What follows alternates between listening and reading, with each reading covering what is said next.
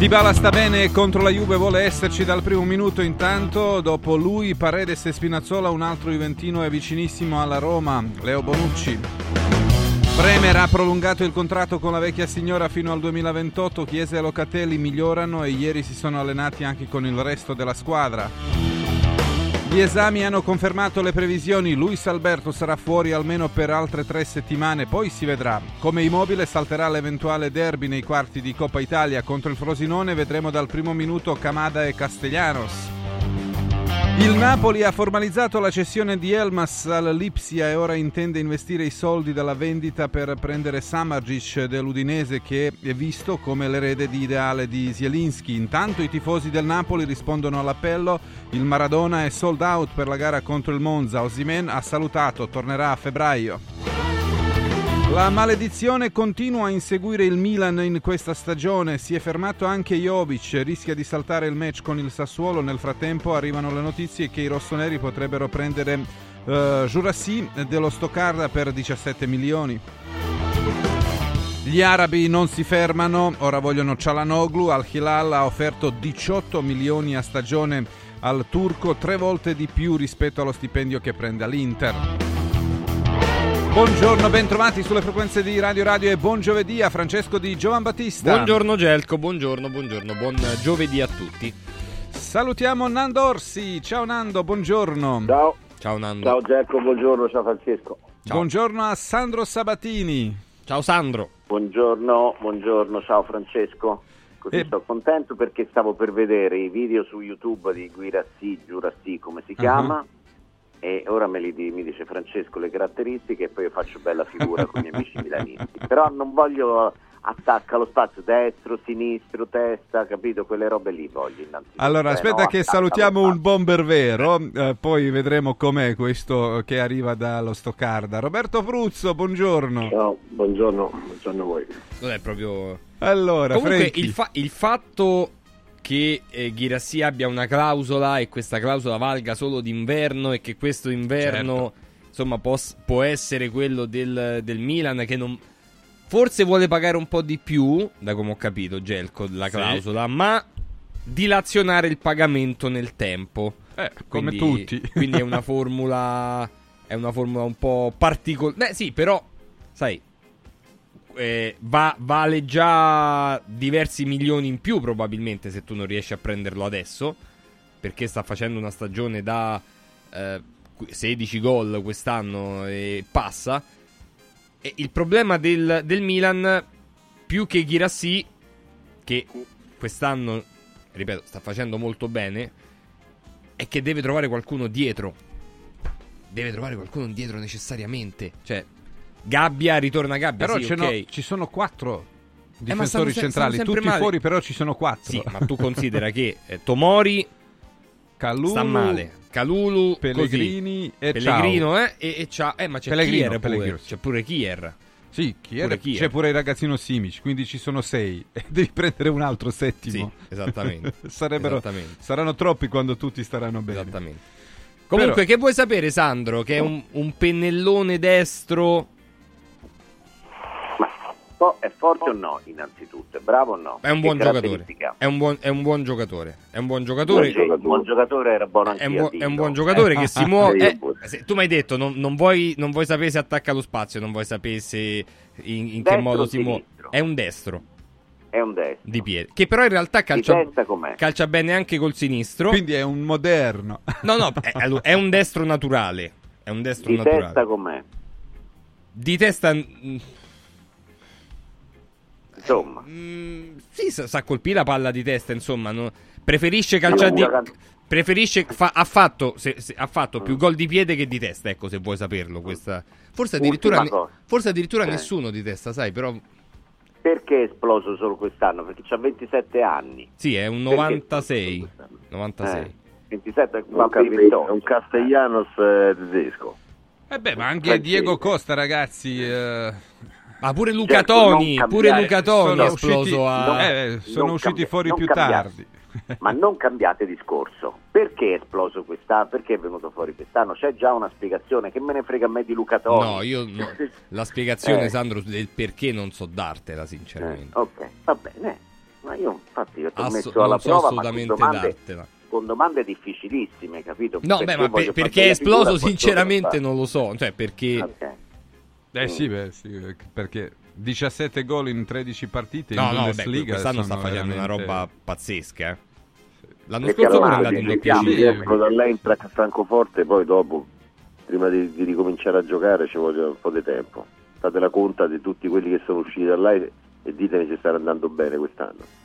No, no, ma sai, ma da- è un campionato pure diverso effettivamente la Germania rispetto... Almeno qualcuno dice che le difese siano più scarse.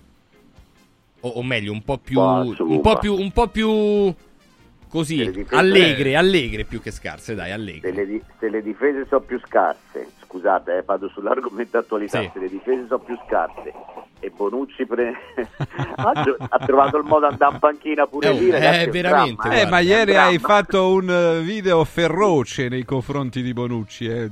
No, non sei perché- stato tenero. Sì, è vero, non sei stato tenero. Ho detto quello che, che è successo. Ho, ho detto quello che è successo uno nell'ultimo e quando, mezzo. quando uno dice Eh. una cosa è que- quella che pensa così, cioè è un'opinione, poi dopo è un'opinione di Sandro, mica, mica ha parlato per tutti, eh. Cioè, scusa. No, mi fa, Eh, mi beh, fa ridere, no, perché mi fa ridere, dice i tifosi non lo vogliono perché Juventino. I Eh, ho tifosi, ognuno parla i per sé. Sì, sì.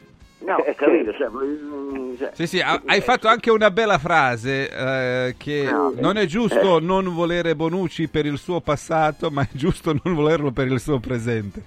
Quella era, Sì, era bella. un po', sì, è vero, un po' feroce, però sì. quella sì, in effetti un po', un po' tagli- tagliente, tagliente, non feroce, tagliente. Vediamo dai. che ci Beh, dice. tagliente, no, non è tagliente, quella è proprio una, Eh. Una cosa, ma- come si dice? Col, col- macete proprio hai fatto, però va bene. Taglia. Il cocomero è stato tagliato. Allora, Pruzzo, tu che ci dici di questo Ghirassi? No, io volevo, Eh, volevo sapere a proposito dei difensori, eh, Mandica va in Coppa d'Africa Yes. yes. e allora fai i conti di quelli del Milan, fai i conti dei difensori della Roma e poi ti accorgerai che abili arruolati si di- indicava in Coppa d'Africa per Ma una dovrebbe difesa rientrare che gio- con Bulla, cioè... Sì. per una difesa che gioca a tre al momento, al momento avrai due abili arruolati. Io sinceramente non ti so dire quale sarà il mercato di gennaio della Roma, ma credo che il problema sia evidente, molto. Eh, ma ci sono due auguro. alternative che abbiamo visto in Eh, passato, una è Cristante, una è giocare- Cristante e l'altra è Eh, Celic. ho capito, che- Mhm. ma io per l'amor di Dio fatto, eh, siccome fatto la, la lista di quelli, di quelli del Milan e, e comunque quelli della Roma sono veramente contati e dir poco. Quindi mi auguro che sul mercato possano, possano trovare un paio di difensori, un paio di difensori. Io non so dire di quale età, di quale nazionalità, come ti pare a te, ma credo che sia veramente una necessità ma di quelle proprio evidenti, assolutamente. Ma forse adesso abbiamo capito perché lo United non voleva più Smalling, perché probabilmente Vabbè, ma però... eh, il giocatore inglese quando prende una Parliamo di- decisione è molto testardo. eh. Sì, questo è vero. Però parliamo di tre anni fa ormai, Sì. quattro quasi. Sì, sì. Quindi magari è cambiato Perché pure. sono eh, passati livello quasi quattro mesi, ragazzi, dalla sua ultima partita, Eh sì, primo sì. settembre. Ma quindi scusa Sandro, Bonucci sì o Bonucci no? Al di là del, Ma no, del l'ho passato, del fatto presente, capire. sì. No, però No. vorrei che lo Io- ribadisse. No, nel senso che se, se- se mi sembrava di essere stato abbastanza chiaro. No, per carità. Poi io ho talmente tanto rispetto per la carriera che ha fatto Bonucci che eh, cioè, di fronte a dei monumenti così uno si augura anche di dire guarda il grande campione ti ha smentito. Eh, sarei contentissimo, capito? Perché c'è sempre una- forma di rispetto, di, di- di ammirazione per, un grande, per uno che è stato un grande giocatore. No, ragazzi, pensare che Bonucci adesso possa offrire un rendimento diverso da quello che si è visto da un anno e mezzo a questa parte. Da un anno e mezzo a questa parte, perché è- un rendimento. Guard- mettete su YouTube la famosa partita Benfica-Juve dell'anno scorso. La partita più. La Juventus dopo, dopo un tempo era 4-0 per il Benfica, una roba del genere, 4-1 così Anzi, ma vedete le condizioni di Bonucci adesso. Mettete un qualsiasi partita dell'Erta Berlino, dell'Union Berlino, eh, eh, cioè, è, un, è, un, giocatore che non, mi, mi sembra cioè, non, è lontanissimo dal giocatore che è stato. Non è in forma, colpa d'Allegri, colpa dell'allenatore Union Berlino, la preparazione a te, la condizione psicofisica, non lo so. Ecco, se è tutto questo e risorge con Murigno a Roma con la maglia giallo-rossa, oh, mi sono sbagliato, sai quante hanno sbagliate nella vita? Mm-hmm. Eh, però non c'entra niente che lui è, dice l'appartenenza alla Juve, eh, litigava con Mourinho così. Qui la, la, Roma sta prendendo un giocatore che da un anno e mezzo non è più Bonucci, poi dopo... Beh, lo prende per sei mesi e non è... Certo, lo prende per sei mesi, anche perché ha 37 anni, eh. Beh, ora va bene tutto, però... Lo prende per sei anni? Eh? Che lo vuoi prendere per sei anni, dico Bonucci. Eh, appunto. Eh beh, ci sono i giocatori che vogliono giocare fino a 40, anzi oltre 40 ah, anni. Ah, certo, eh, quindi, certo. Eh, poi Ma... vengono pure osanati. Eh. Erano più o meno nelle stesse condizioni di Bonucci, però tutti facevano finta che non lo fossero, quindi dipende eh. anche dalla stampa un po'. Da... Bravo. Cioè, è colpa Bravo. della stampa, Gelco? No, perché alcuni giocatori poi vengono tollerati, fanno una cosa, 10 sbagliano, nessuno dice nulla, fanno una cosa, ah, grande, eccetera, eccetera, a 40 anni, eccetera, eccetera, però gode di una buona stampa e sa va a Sandir. Sì, va bene così a un certo punto. Allora, uh, a parte Bonucci, ragazzi, però dobbiamo occuparci del presente per, uh, para- fare una. per citare un po' Sandro Sabatini. Perché la partita Juve-Roma si gioca fra due giorni, uh, sarà l'ultima del 2023 e ci sono buone notizie sia per la Roma che per la Juve, ovvero Dybala sta bene e quindi mi sembra che Lodo Ilario Enrico Camelio aveva un po' Aveva fondamento. Vero, un po' di fondamento, certo, perché d- dicono sta bene, benissimo, si diverte, in allenamento fa anche dei numeri, eccetera, eccetera, e quindi dovrebbe esserci dal primo minuto. Fai trick. E anche dall'altra parte, Chiesa, Chiesa migliora, Locatelli migliora. Chiesa migliora, Locatelli migliora. La domanda che, che volevo farvi è: eh, Chiesa migliora, magari non è al 100%. Meglio dal primo minuto Nando un Chiesa a, al 60-70% o, o riproporre Ildiz vicino a Vlaovic?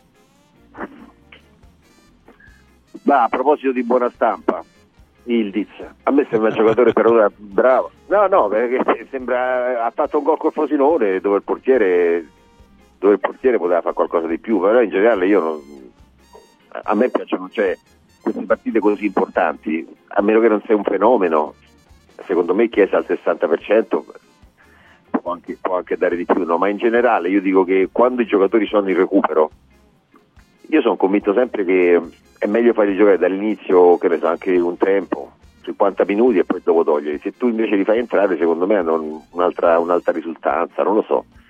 Anche l'approccio alla partita, la, la, come si chiama, la, la concentrazione, boh, secondo me è, è, sempre molto più, più, efficace farli giocare prima, quando non sono in grandissime condizioni, invece che farli entrare. Quindi io dico Chiesa. Bomber, secondo te? Eh, la domanda generalmente quando Posto non che giochi bene, non... Eh?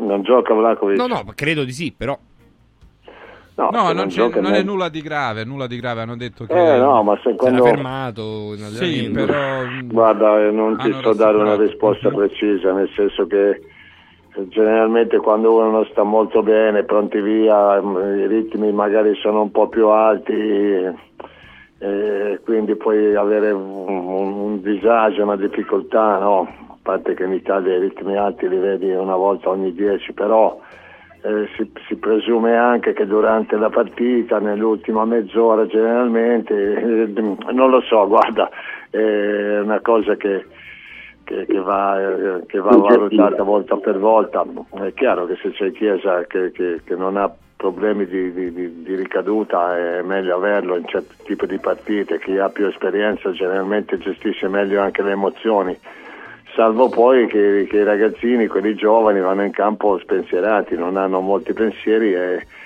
e possono esprimere la, le loro qualità anche, anche, a partita in corso, quindi sotto questo aspetto credo di sì che, che, che si possa anche partire con, con, almeno uno, uno per squadra, non è che puoi avere eh, eh, tre precari, se ce n'hai uno tanto tanto può anche andare. Sandro? No, intanto al mio amico Bomber gli dico che se era così indeciso quando faceva il calciatore faceva al, la metà dei gol, Beh, capito? Eh, capito? Perché nel senso te l'ho sentito troppo indeciso, troppo... No, no, Bomber più deciso devi essere. Dai, le certe partite così deve giocarle, deve partire quello più esperto, deve partire Chiesa in certe partite così, anche se ha 60-70 minuti nelle gambe il ragazzino entra dopo. Questa è, è, è la regola secondo me. Le, perché, mh, mm, perché, la partita con la Roma è diversa dalla partita con Frosinone, scusate la banalità. Sì. Ma è così, è così, capito? Quindi mh, mm, deve partire. Fosse stata una Juventus Frosinone, magari con poi a distanza di tre giorni, che ne so, la Coppa Italia o un altro turno di campionato, così sarebbe stato diverso il ragionamento Juventus-Roma, la partita che aspettano tutti, in copertina Vlaovic e Lukaku, Murigno, Allegri, Bonucci che sta arrivando dall'altra parte, così è, è la partita che deve giocare Chiesa, quello, quello bravo, quello, quello, più esperto, quello più esperto, ecco secondo me. Allora, diamo uno sguardo no, anche... Ogni tanto, sì, no, vai, ogni tanto stavo ah, pensando no, a questi giocatori che si fanno male. È molto... Dico no, si gioca tanto, però io dico che stanno sempre male gli stessi perché Chiesa non si sa se mai rientra, Vlaovic, poi sento tanti giocatori. Allora, secondo me più che un fatto che si gioca tanto è forse anche il modo di trattarlo, della gestione.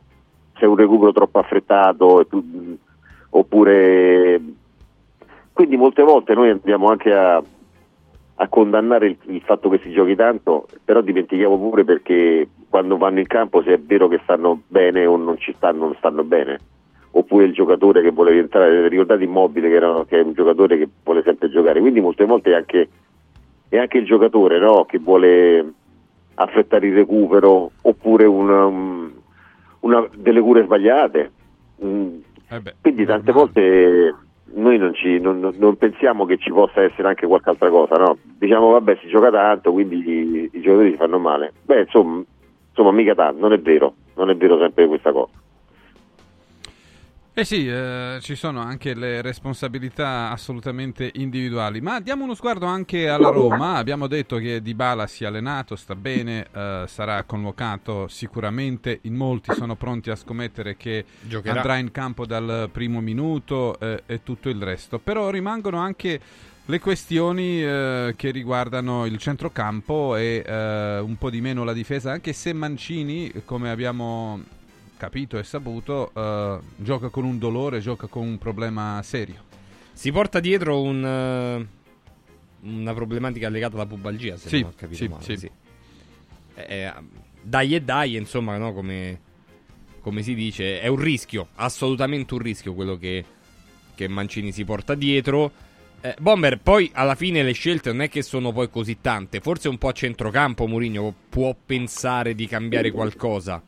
Però magari rinunciare a questo Bove non è proprio. Però lasciare per la seconda volta Pellegrini in panchina sarebbe un brutto segnale. Sì, no, ma siamo ma... sempre più o meno alle solite. Giocatori che non hanno una condizione ottimale. Questo è il grande problema. Dietro non hai scelta, proprio zero. Hai tre difensori e quelli ti devi gestire. Sperando che tengano, tengano come hanno fatto nell'ultima, nell'ultima partita eh, dove nonostante la presenza di Osimè e Caraschea lì hanno, hanno tenuto bene. E quindi lì sei abbastanza non tranquillo ma, ma, ma, ma sono quelli. In mezzo al campo qualcosa in più sai anche se eh, in realtà è un cambio un cambio. Se Pellegrini sta bene credo che sia il migliore dei centrocampisti della Roma però c'è sempre un se e quindi l'allenatore valuterà la situazione. Certo che semplificando la, partita con Napoli meglio di così non ti poteva andare, no? perché hai messo un po' di muscolo in campo e nel momento decisivo hai avuto la qualità e Pellegrini ti ha risolto la partita. Sarebbe perfetto, no? Così. Però credo che l'allenatore sia lì per valutare attentamente. Il capitano è un giocatore che eh, però c'è sempre qualche se, però perlomeno in, que- in, quel settore di campo hai almeno un cambio. Cambio mm-hmm. ce l'hai perché gli altri due sì. mi sembra che siano già destinati a fare le valigie. Eh, se troveranno un acquirente perché credo che sia anche quello un bel problema.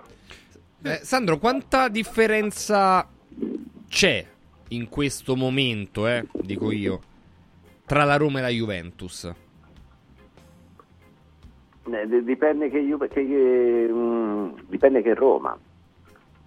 La Roma al completo eh, e con i giocatori in forma vale la Juventus. Rimaniamo alla Roma di Napoli, per, col Napoli per esempio. Eh, ma Di Bala ci sarà. No, beh, certo, eh, c'è, c'è, la descrizione, chiaro, c'è Di Bala pure. Eh, eh, di, di Bala è, insomma, ti fa tutta la differenza del mondo. Eh. In certe partite mm, Di Bala è, è, quello che sposta gli equilibri. Ecco, sto citando una frase eh, molto che potrebbe tornare d'attualità. Eh, di Bala li sposta gli equilibri in certe partite. E quindi non puoi dire la, sai, la, la Roma fosse stata la, la, Roma con la formazione tipo è una, è, è una buona squadra, ottima, è una squadra che vale la Juventus, vale il secondo posto, di sicuro. La, la, Roma tutta rimaneggiata, no, poi dopo ci sono anche quelle cose tipo quei casi strani di Renato Sanchez che adesso non, non, eh. da quello che ho saputo il Paris Saint Germain non se lo riprende mica comunque, la Roma se lo tiene ancora sei mesi, non è che poi fai i prestiti poi di scherzavo. Eh. Scusa, eh. ho sbagliato. Eh scherzavo come mi sto messo in eh, campo. Sperano che Luis Enrique possa svegliarsi e dire oh mi serve se... No, o, o, magari possono chiedere alla gente di trovare sì. un'altra squadra. Eh, certo. E chi paga lo stipendio non di so Renato lui... Sanchez? Perché prende un mucchio di eh, soldi. So, eh, lo so. Io non ricordo se lui abbia giocato una partita col Paris Saint Germain quest'estate no. oppure no. E allora, allora può no. cambiare anche squadra. Se qualcuno... Sì, può cambiare può cambiare anche squadra, boh, vediamo dove va. Solbakken per esempio può andare soltanto in America o, o in Arabia, capito?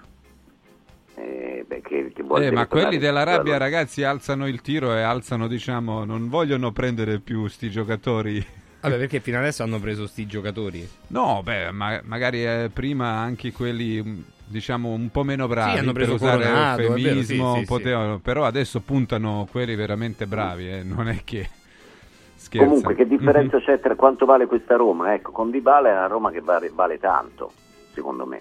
Non, non, non, si può negare che sia eh, una squadra con dei difetti, eh, ma comunque è una squadra che vale tanto. Mm.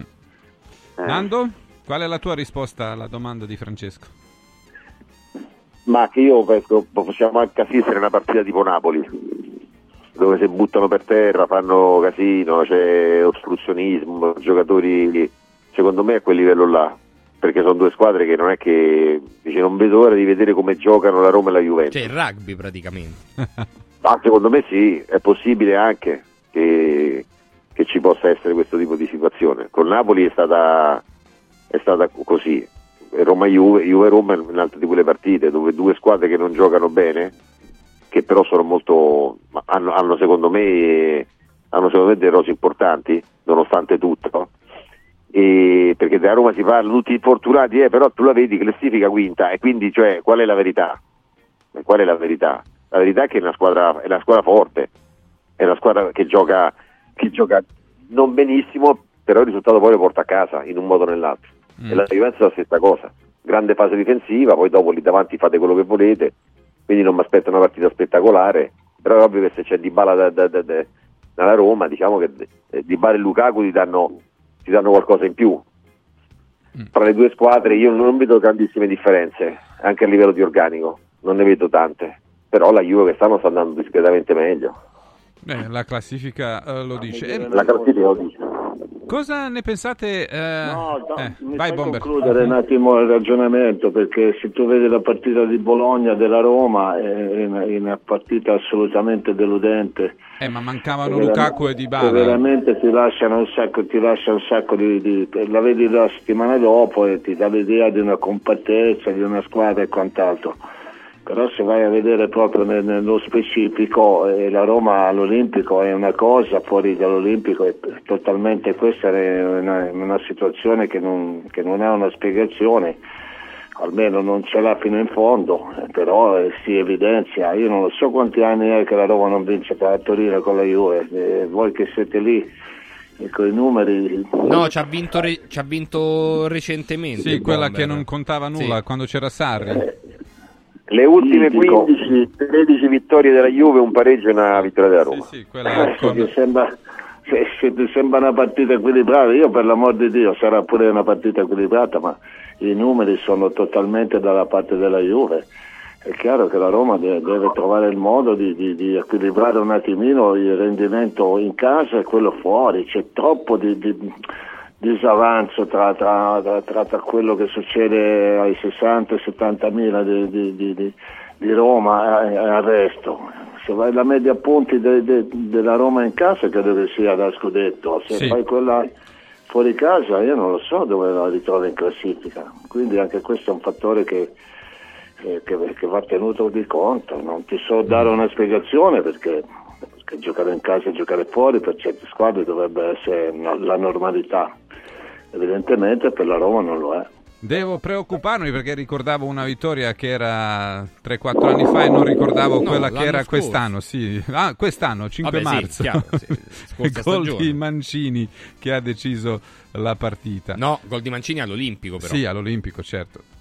Allora, um, la questione che volevo porvi è questa. Uh, aveva ragione, almeno sembra così, uh, Murigno uh, con uh, la sua, diciamo, potestardaggine di insistere su Paredes. Perché alla fine mi sembra che piano piano Paredes inizia a dare quello che Murigno vuole. voleva dal primo minuto, vero? Probabilmente. Che ne pensi, Sandro? Eh, penso sì che sta giocando. A me è un giocatore che non, non così, insomma, non, non mi fa impazzire, però sicuramente sta offrendo un rendimento migliore rispetto all'inizio che è stato semi quasi disastroso e quindi adesso sta offrendo un rendimento migliore, sente la fiducia dell'allenatore, è entrato più nel, dire, nel, nel, nelle connessioni diciamo, di squadra, nel, gioco e quindi sta facendo la sua, assolutamente la sua figura. E poi a me sono que, son quei giocatori lì che sì, insomma, capito, tra, mh, vedi, vedi giocare Paredes e pensi, e pensi alla carriera che ha avuto, secondo me ce, ce n'è tanti, ecco, che è capitato al momento giusto nel posto giusto, insomma, ecco. Mm-hmm. Secondo me. Nando? Di chi parli? Di Paredes? Sì. Ma è un giocatore che, che, secondo me se la Roma avesse un'alternativa importante lo farebbe giocare, farebbe giocare quell'altro. Eh, bisogna dire, io ieri stavamo eh, parlando che, che centro... Francesco tu dicevi perché non mettere Cristante al centro e, e Bove, Bove esatto, Pellegrini io, eh, sì. ieri stavamo dicendo no, Cristante al centro, Pellegrini e Bove eh. secondo me il centrocampo che ci sta è molto bene quindi a parte che vuol dire che hai delle alternative e poi secondo me cioè, a parte giocatori come Cristante va bene dappertutto. Però un centrocampo così tu hai forza fisica, c'hai qualità, c'hai inserimenti, c'hai intelligenza tattica. Non hai una grande dinamicità, però fra Cristante e Paredes davanti alla difesa con caratteristiche differenti io preferisco sempre Cristante.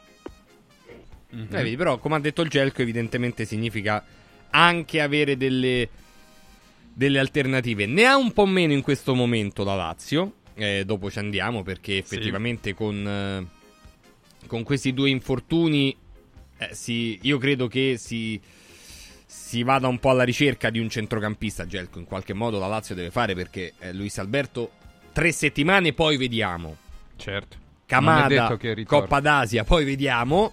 Eh, quindi, quindi, per il mese di gennaio, eh, prima possibile, evidentemente, se abbiamo imparato un po' a conoscere il mister Maurizio Sarri, probabilmente un, qualche cosetta chiederà, perché, perché, poi dopo avrebbe ragione nel dire che, che la Lazio è corta in quel tipo di, quel tipo di posizione. Comunque, ne parleremo tra poco. Eh, il tempo di ricordare innanzitutto eh, che Occhiali in Cantiere ci porta nel mondo del, degli occhiali, ci porta nel mondo delle lenti a contatto, ci porta nel mondo della prevenzione.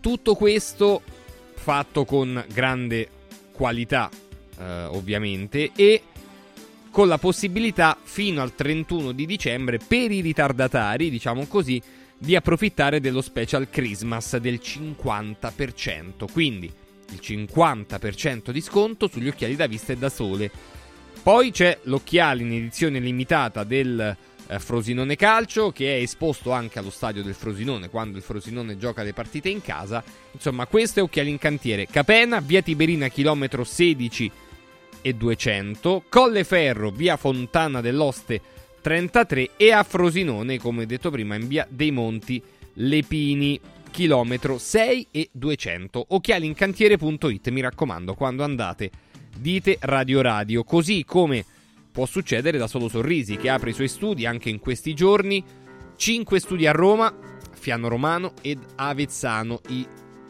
gli specialisti del sorriso, della cura ovviamente della bocca e anche della parte estetica. Tanti anni di studi, tante convention in tutto il mondo dove vengono chiamati i dottori Bazzucchi, il dottor Antonello Pavone, tanti di Solo Sorrisi per andare a raccontare le nuove tecnologie, le nuove tecniche in eh, campo dell'odontoiatria e dell'estetica della bocca. Solosorrisi.it 800 58 69 89, ripeto 800 58 69 89. Solosorrisi.it, mi raccomando. Chiudo ricordando eh, la Paideia International Hospital, via Giovanni Fabroni 6 convenzionata con le maggiori compagnie assicurative, ovviamente clinica privata, che ha il suo sito, la sua piattaforma che è paideiahospital.it per tutte le informazioni su tutti i reparti. paideiahospital.it. Tra poco Lazio, Inter, il Milan che o, o, meglio quel che rimane del Milan perché si è fatto male pure Jovic e vediamo se effettivamente Ghirassi potrà arrivare presto o se ci sarà un po' da, da combattere, mentre l'Inter credo che un colpo già lo abbia messo in canna. Tra poco. Radio Radio Mattino Natale, quest'anno vorrei tanto rendere speciale il Natale. Oh oh oh! Merry Christmas! Da Occhiali in Cantiere, il Natale è già speciale con il 50% di sconto su tutti gli occhiali, da vista e da sole. Affrettati! La magia degli sconti di Natale è fino al 31 dicembre. Buone feste da Occhiali in Cantiere, Capena, Colleferro, Frosinone.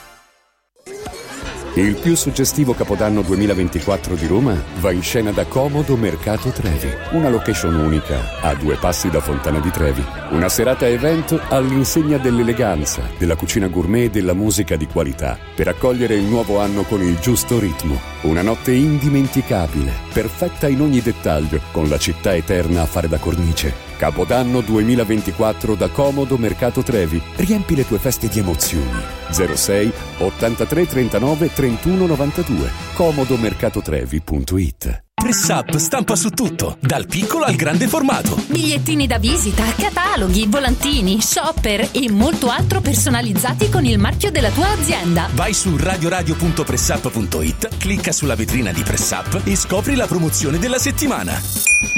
Fino al 31 dicembre, chiusura dell'anno con il botto. Sconti fino al 75% su tutto il catalogo. Vai su radioradio.pressup.it, il tuo stampatore online. Con Eurobet.live scoprite i risultati in tempo reale, le statistiche sulle partite e sui marcatori. Restate sempre aggiornati per non perdervi nulla. Con Eurobet.live accendete la passione per il calcio. Radio Radio Lo Sport vi aspetta il martedì e il venerdì pomeriggio e il mercoledì mattina con tutti i numeri del calcio con Eurobet.live. Sorprendila, conquistala, incantala con un gioiello esclusivo Universo Oro. Diamanti e pietre preziose, orologi di lusso, argenti, bigiotteria firmata. A Natale Affidati a Universo Oro. Numero verde 813 40 30. Roma, Viale Eritrea 88. Universo-oro.it. Emozioni che durano per sempre. Hai sentito la nuova promozione Arte Arredamenti? Sì, scontano del 50% tantissime cucine in esposizione, anche a progettazione e su misura. Certo, vengono a casa a prendere le misure dei tuoi ambienti. Un'occasione da non perdere. Corriamo da Arte. Arredatori specializzati ci aspettano per soddisfare ogni nostra esigenza. Arte a Roma in via dei Colli Portuensi 500, via Quirino Maiorana 154, via di Torrevecchia 1035 e via Il Debrando della Giovanna 1, zona Aurelia appena fuori il raccordo. Arte.it Confartigianato è da più di 70 anni al servizio degli imprenditori e delle loro famiglie, erogando servizi come fisco, credito, avvio d'impresa, export, formazione, consorzio energetico, assistenza sanitaria, CAF e patronato. Abbiamo federazioni di categorie e mestieri firmatari dei principali contratti collettivi nazionali di lavoro e presenti in tutti i livelli istituzionali. Dove c'è impresa, c'è Confartigianato. Confartigianatoroma.it Natale in mostra. Immergiti in realtà virtuali, ammira dinosauri autentici e lasciati sorprendere da giochi di illusionismo. Scentopolis Evolution Park, in piazza San Giovanni in Laterano a Roma. Info su italmostre.com. Radio Radio presenta Coming Soon Time, una finestra sul mondo del cinema.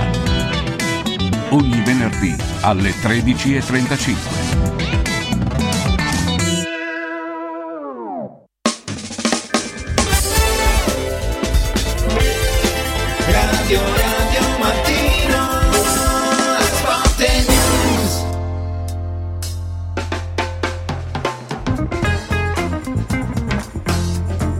Torniamo in diretta, sono le 8.37 minuti. Francesco, prima di dire qualcosa della Lazio, hai sentito Guardiola? giocherà. Certo, ma hai sentito Guardiola che ha detto? eh, ieri hanno vinto di nuovo 3-1. Sì, ieri continuano vinto, a vincere. Però Guardiola prima della partita dice che secondo lui il suo lavoro è finito. Che Al bisogna City. comprare un altro libro e che bisogna riscriverlo. E, eh beh, adesso va pure lui in Arabia Saudita. Ora non ho, cap- non ho capito se eh, quella frase, eh, vabbè, resterà la soddisfazione per quello che abbiamo fatto, eccetera, eccetera. Ma non so se quella frase sul libro nuovo, eccetera, sia o. ehm, Riscrivere il City di nuovo. sì, esatto, resettare, venderne tanti e, e ricomprare tanti, cosa che non è che hanno problemi a fare. Eh, altra cosa è Guardiola cambia proprio modo di giocare, dato che lui è uno che sperimenta, che fa, che, che modifica, che si è modificato negli anni, eccetera, oppure se effettivamente ha finito la sua avventura al City. Mancava la Champions e il mondiale per club, ha vinto, Ha vinto pure tutto, quelli. sì. E quindi lui dice: Ho la sensazione che il lavoro sia finito. Ci pensavo quando abbiamo vinto la Champions. Eh, mancava il mondiale per club e l'abbiamo vinto. Adesso è il momento di andare a comprare un libro e ricominciare a scrivere la nostra storia. Eh, se ci pensate, eh, caro Sandro, sono sempre con noi, quindi Nando eh, Orsi, Sandro Sabatini e Roberto Pruzzo e salutiamo anche Stefano Carina. Ciao, Stefano. Ciao ragazzi, Buongiorno. Che sono passati 11 anni tra eh, la Champions vinta con il Barcellona E la Champions quella con il City. City. Cioè, 11 anni Guardiola non è riuscito a vincere la Champions nonostante allenasse le squadre come il Bayern Monaco e il Manchester City. E forse anche Sì, per una- questo motivo lui si sente probabilmente appagato, finalmente è riuscito a dimostrare di essere capace di vincere la Champions con un'altra squadra che non sia Barcellona. Ma guarda, e le storie dipende anche da come vengono narrate e raccontate. Eh, è chiaro che in questi 11 anni Guardiola eh, non ha vinto la Champions League malgrado delle, mh, delle squadre fortissime che ha allenato, assolutamente all'altezza della- dell'eventuale vittoria. Non l'ha vinto un paio di volte, è stato penalizzato da decisioni arbitrali e va detto, altre volte invece ha- è stato parte di- della- della- della sconfitta eh, anche lui, però non è cambiato minimamente il, il, dire, la- la- la- il personaggio agli occhi della gente, del mondo del calcio, di noi giornalisti, eccetera.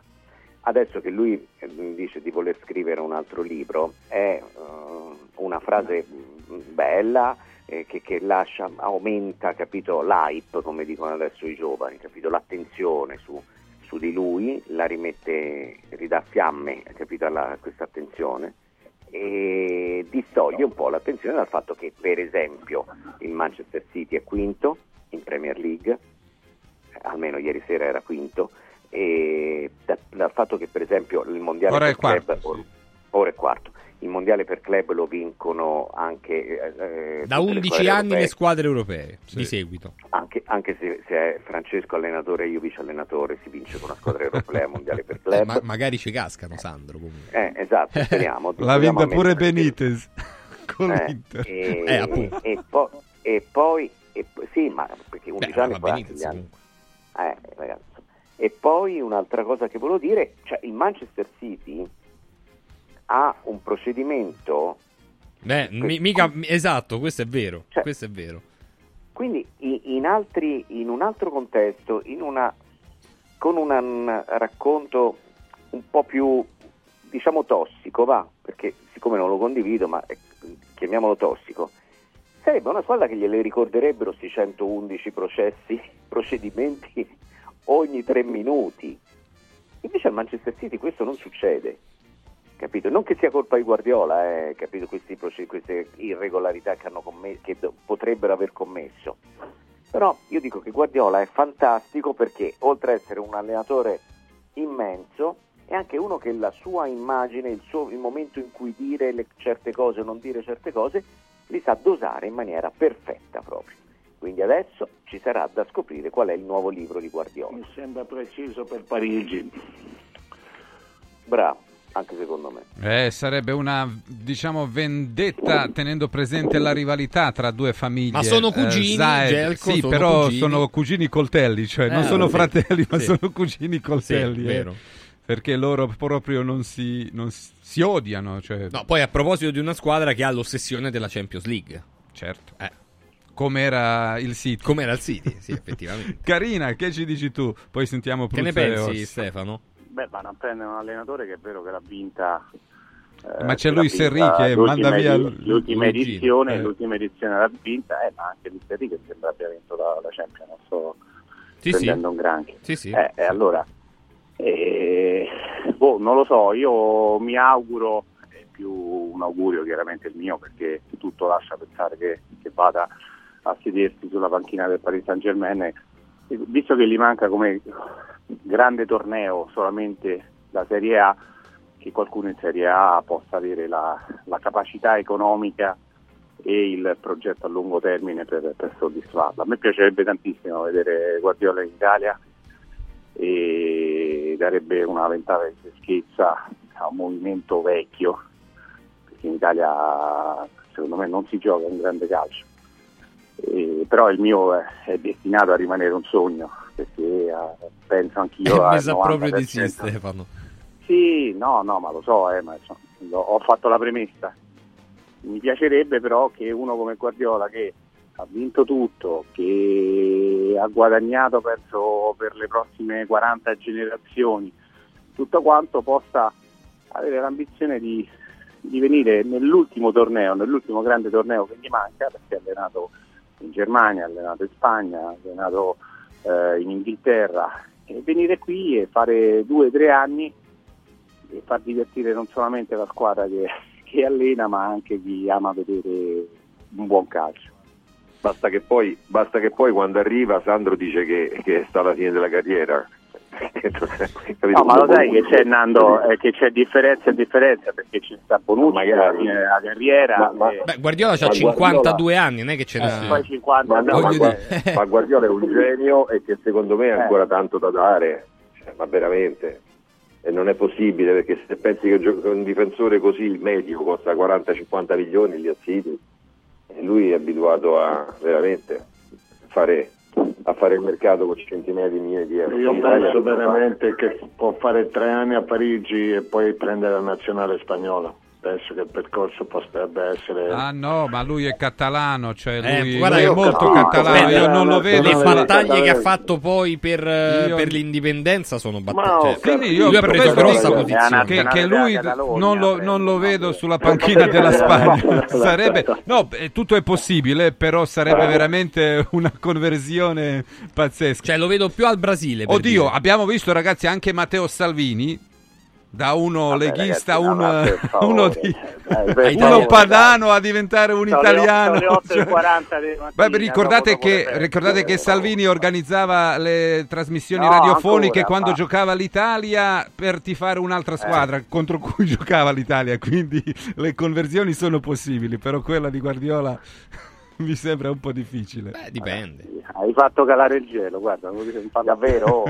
Genco, ma io vorrei sapere a te come ti viene in mente nominare Salvini al- alle 8.40 di mattina parlando di Guardiola? Ma perché stavamo per virare sul parliamo- Milan, no, Sandro, perché, è quella la verità. no, il punto è che Guardiola insieme a Piquet è, è lo sportivo più conosciuto che si è, diciamo, Battuto che ha per- messo la faccia sì. per Eh, quanto riguarda la- l'indipendenza catalana, eh, con tutti i rischi.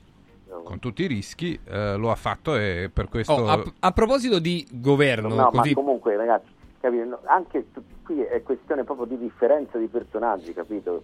Eh, Salvini che, che con tutti i rischi, No, ne- no, no, ma era un'iperbole, ma era un'iperbole. Lo dico da patriota, lo dico, capito? Lo dico da, da, da nord, da, Comunque, da, da a, sud, a- a proposito del City, il dico- City ha preso... Dico il ponte, dico il tunnel, capito? Salvini dice, lui parla. Hanno preso l'altro ragazzino, Eh, ha preso i fenomeno, Ceverri, ecco, ragazzi. eh. ha preso i Eh. Ceverri da River, eh, tanta roba. Vabbè, detto questo, ci- voi ci stareste alla proposta, diciamo parlando del governo, Però- del decreto crescita per i calciatori ancora, ma solo per chi ha i conti in ordine, Sandro? Guarda, secondo me questa, lo Tito l'hanno messo, ora sto dicendo, stamattina eh, chi sta, si arrabbiano tutti con me, pure da Salvini a Lotito. Eh, Lotito sta facendo un lavoro straordinario, è il vero presidente della Lega e della Federazione Calcio Lotito, perché sta facendo passare che il decreto crescita la det- con la detassazione que- degli stranieri eh, eh, va bene, il- bisogna farlo per il calcio, proroghiamolo per il calcio, ma perché? Cioè, io sono appassionato, sono, lavoro nel calcio, quindi la mia posizione, capito, è, io beneficio, diciamo, in un certo senso del fatto che il calcio sia un'azienda sana, ma perché? Perché le società di calcio devono eh, avere la detassazione, la, la- la- de- devono essere mh, le agevolazioni fiscali? Perché? Qual è il motivo? Dai, il decreto crescita nasce per il calcio rientro. e per esempio, per esempio non, la- non Radio Radio. Perché Radio Radio Ecco. non può beneficiare. Infatti, eh, eh, eh, in teoria era Eh. per riportare i cervelli in Italia. Eh, ho capito. Allora, Ilario vuole riportare, non lo so, Un cervello. Il, nuovo Gelco, cervello. il nuovo Gelco Pantelic del Rimandiamo del Gelco a. Bruxelles e poi Eh, ce lo riportiamo. e ce lo vogliamo riportare perché Ilario non può beneficiare del, del, del- del decreto crescita. Eh, può Perché fare. solo il calcio, capito? Ma non è solo il calcio, ragazzi, anche... ragazzi, se, se uno rientrava diciamo, da, da una università, un ricercatore che ne so, capiamo- da- capiamo da Ma- soli ma che- è questo, ma è que- aspetta un attimo, è questo. Infatti era nato per questo, era nato, che- eh. solo Cioè, non era nato per il calcio. eh, eh. eh, il calcio ha sfruttato l'occasione. Per, ecco. per Guirassi, capito? O per, o per riportare Eh, dietro per Lukaku. Paredes, Lukaku, capito? Non è nato per quello. È una un- un'agevolazione fiscale che non ha senso per il calcio.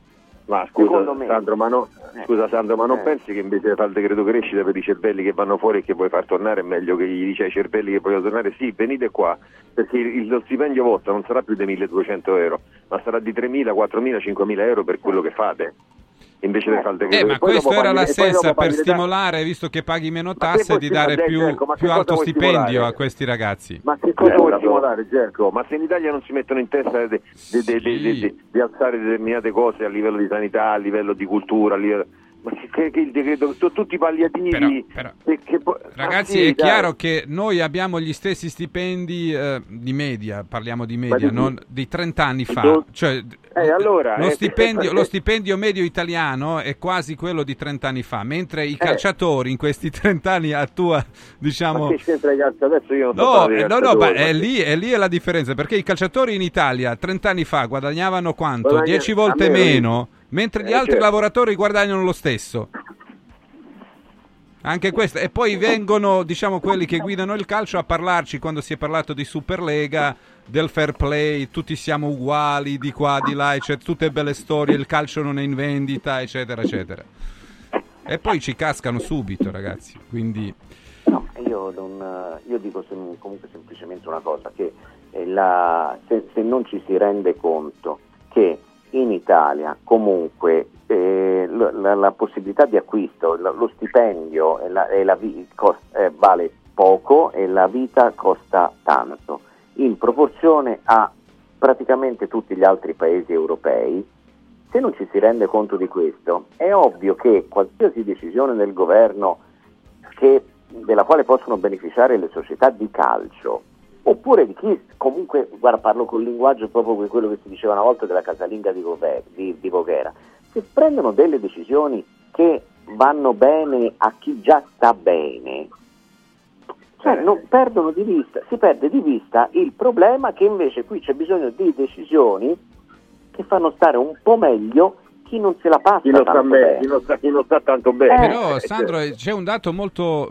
eh, chiaro. Nel 1990 cadeva il muro Eh. di Berlino, eh, i lavoratori eh, tedeschi prendevano più o meno lo stesso stipendio dei lavoratori italiani. Lo stipendio medio era più o meno Adesso uguale. prendono il doppio. 60%, 60-70% in più, quasi il doppio, Lo cioè, so, non il doppio so, però quasi. so. È un dato di fatto. Lo so, ma io infatti... Però i calciatori in Italia, i calciatori in Italia guadagnano molto di più rispetto ai calciatori in Germania. Benissimo, Va anche ma proprio per anche questo... detto, ragazzi che comunque la vita fuori costa molto di più rispetto in Italia adesso un po' di più sui beni io sono stato a Ginevra sono entrato dentro a un bar Vabbè, un Ginevra, in Svizzera, ma non puoi paragonare Svizzera. Svizzera Vabbè. non, è- non Allora, si può allora, prendere come il entrato, parametro. sono- ti piace Salisburgo Sai, sai quanto, sai quanto è lo stipendio ti, eh, ti- ti ripeto ti piace Salisburgo minimo? Salisburgo, Salisburgo sì. va bene Eh, sì. ecco Salisburgo Eh. sono sempre stato dentro a un, dentro un bar Eh. ho preso un caffè 3 euro e mezzo Eh, sai quanto costa a Roma un caffè? Un caffè. Non, non al bar, non al bar al banco, ma se Io, guarda, ti metti io- a sedere io- ti fanno pagare 5, 6, 7 euro. Dipende dove Eh stai. ragazzi, Ecco, ma che cosa? eh beh, ma a se lo prendo Roma. a Piazza Navona, ah, lo Eh. prendo a Piazza Navona incontro. Eh. Ma se lo prendo in una zona normale. Ma anche a Salisburgo, se prendi nel centro... Vabbè, No, qui sotto la radio non costerà euro e 6 mezzo. euro qua. Cosa? Qua sotto la radio non costerà 6 euro. No, ma caffè. Salisburgo è una Eh, città eh. turistica, iperturistica, Eh, no, ragazzi. invece Roma, Roma che è? Eh, appunto, per questo dico, tu paragoni No, Roma ho con capito, Salisburgo, eh, non puoi paragonare, che ne so, una... San Giovanni che Eh. San Giovanni è, sta in una zona centrale. San Giovanni è centro. Perché sa, io so, abito a 8 minuti a piedi da- dal Colosseo. Mi Sì. posso considerare che abito quasi al centro. Ecco, se vado qui adesso al bar qui davanti, il, il caffè lo pago 1,30, 1,40. Al banco. Cioè, questo- con questo non, non ti voglio dire Al banco se ti non conoscono. Ti voglio dire che è giustificato. ma dai, ma che sei? Cioè, con questo non ti fatemi, voglio parlare, dire. fatemi dire una cosa, fatemi dire una cosa, fatemi dire una cosa. Stefano non ci fa caso, c'è Gelco che in, certe- in certi momenti entra nella modalità che non gli va bene niente, fa il fatto tutto, capito? Vabbè, Ma pure noi- tu, Sandro, stamattina non ti stava bene niente. eh. Ma, no, sì, ma Gelco è puntiglioso Sì, su sì, qualsiasi sì. cosa. Sì, capito? sì, è vero, Se uno dice è vero, è vero. 1,30, Gelco fa no, 1,35. 1,33. Vabbè, uno- eh, capito? Eh, Se lo prendi su- su No, una però, gamba ragazzi- sola 1,30. No, perché io magari eh. perché ho da fare, cioè da fare perché la gente viene che conosco da fuori e va in centro e va a, a a mangiare, a prendere il caffè, eccetera, eccetera, e purtroppo lì ci sono anche le brutte sorprese, ci Metti- sono no, anche se di ti qua. metti seduto è chiaro, ma se ti Eh, metti seduto a eh, cosa? Io ti sto eh, parlando di un caffè che ti non pare dici un caffè o one coffee. Eh beh, ma il caffè, il caffè in Italia ha una, diciamo, quando si prende al, al bar, eccetera, eccetera, al banco specialmente, sempre, eh, un'altra... ecco, allora, allora mi No, sono ma da- seduto sempre, ho mangiato una pizza, Sì. una pizza e una birra e Ma ho pagato dove? 32 euro. Salute. Sì. 32 euro, cioè, mi sembra Dove? che non, e non stavo dentro la migliore questo posto che non Dove? Bravo, pure io No, no, Ma- non in Italia, chiaramente non in Italia. Ma dove? Adesso dico? Ginevra, adesso tu devi Ma se vai in Spagna, in. Spagna costa tutto uguale o In meno? Spagna, in Spagna infatti, infatti siamo A parte Barcellona, a parte Barcellona, livelli. se, se ti metti a Rambla certo che paghi di livelli. Più. chiama per Volevo esempio sapere- Valencia, è una volevo- città visibilissima a livello anche Vorrei di sapere, vorrei sapere chi è, vorrei sapere chi è l'arbitro di Roma Juve. No, te prego, vabbè. Ah, cioè, ci hai ammazzato come prima. Cioè. Eh, cosa? Sozza, Sozza di Juve Roma, Sozza. Ah. Ti piace? Non ti so dire, ci, sarà- ci saranno anche gli arbitri che se ne vanno a- in Arabia anche loro. a- ce ne faremo una ragione, dai. Fate, fategli Andiamo- una designazione al bomber che, che lo fate stare tranquillo, lo fate dormire tranquillo per favore. Vediamo pure guarda il calciatore che parla. Io non voglio, io non, vo- non voglio che ci abbia tornare in problemi, Italia. non voglio che ci abbia problemi a casa e, e che passi delle brutte giornate. Dategli un arbitro che gli sta bene. Capito? Ma qual è Nando? Chi è l'arbitro? Non lo so, non lo so. Al bomber quest'anno non gli sta bene uno, eh, non gli sta bene un arbitro quest'anno. Eh, No, niente, sai, adesso vi racconto una cosa molto simpatica. Allora, incontro un, ehm, diciamo, un dirigente, un dirigente dell'AIA, prima, della- prima di Roma-Napoli. Entriamo insieme, entriamo insieme e tutto quanto mi fa, oggi state tranquilli, perché Colombo è, una- è un arbitro in, in rampa di lancio, è finita come nel peggior bar di Caracas, 12 ammoniti, due espulsi, una partita capito. che... Non è che, la, non è ragazzi, che la una squadra, partita- non è che le due squadre l'hanno aiutato però, eh. Ho capito, però una partita Eh, vivace, ma che, ma che sembrava un Colo-Colo e studiante. Ah, che un, meraviglia. Eh, dai, ho capito. ma Ah, 12 perché i ammoniti e due espulsi, dall'arbitro. 12 ammoniti due espulsi, ragazzi, Neanche i migliori Boca River. Eh, nei Boca River, eh, cioè, sono mammolette in confronto. Eh.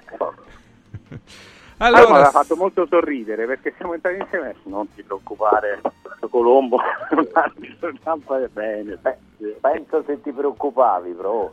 Penso se ti preoccupavi. Mannaggia. Però per fortuna c'è VAR e almeno i... Bomber, Beh, ma ride, perché? Beh, ragazzi, ma, ma- Ma perché? Fino a cinque anni fa, fino all'introduzione di VAR, ragazzi, ma ricordate che noi non potevamo parlare dell'altro che degli errori arbitrali. Perché non ha visto No, il è fuorigioco? Come è possibile non vedere? Ricordate, o la, o la donna è incinta o non è incinta, tutte le... Su questo sposo il lodo Panteri. Quindi, con tutti i suoi, diciamo, difetti, VAR comunque ci ha fatto parlare un po' di più del calcio negli ultimi anni.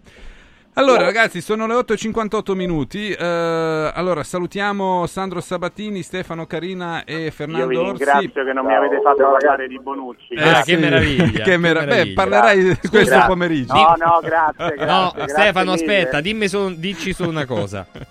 Eh, senza sì, eh, ma tu, Carina, lo prenderesti sì o lo prenderesti no? Lascia stare poi viene o non viene, ma tu personalmente. Io dieci giorni fa mi avevo detto che la Roma non può diventare il cimitero degli elefanti. Eh beh, un Penso di essere no. stato abbastanza chiaro, no? No, mi, mi- vi do anche un altro dato, due dati al volo velocissime. 128 sono i giorni che nell'ultimo anno e mezzo Bonucci ha saltato di allena- tra allenamenti e partite e eh, Bonucci non gioca una partita dal 20 dicembre, 23 minuti e nei precedenti 5 era rimasto in panchina. Quindi tu andresti a prendere un giocatore che nell'ultimo mese ha 23 minuti nelle gambe di partita vera e che probabilmente non si allena minimo da una decina di giorni e a te serve per questo, per questo mese. Vi saluto. Ciao Grazie Stefano. Stefano. Vabbè, è un po' come Sandro Sabatini, come diceva Sì, prima. sì, sì, sì, esatto. Non è un problema il passato di Bonucci, ma il presente. Allora, tra poco Agresti, Damascelli, Pruzzo e Salomone. Ehm, vi voglio ricordare che anche in questi giorni c'è la possibilità di andare da Universo Oro. Vi ricordo una quotazione importante per l'oro da vendere che parte da 41 euro al grammo nel nostro punto di riferimento per quanto riguarda l'oro, i gioielli, i metalli preziosi e gli orologi di grande valore.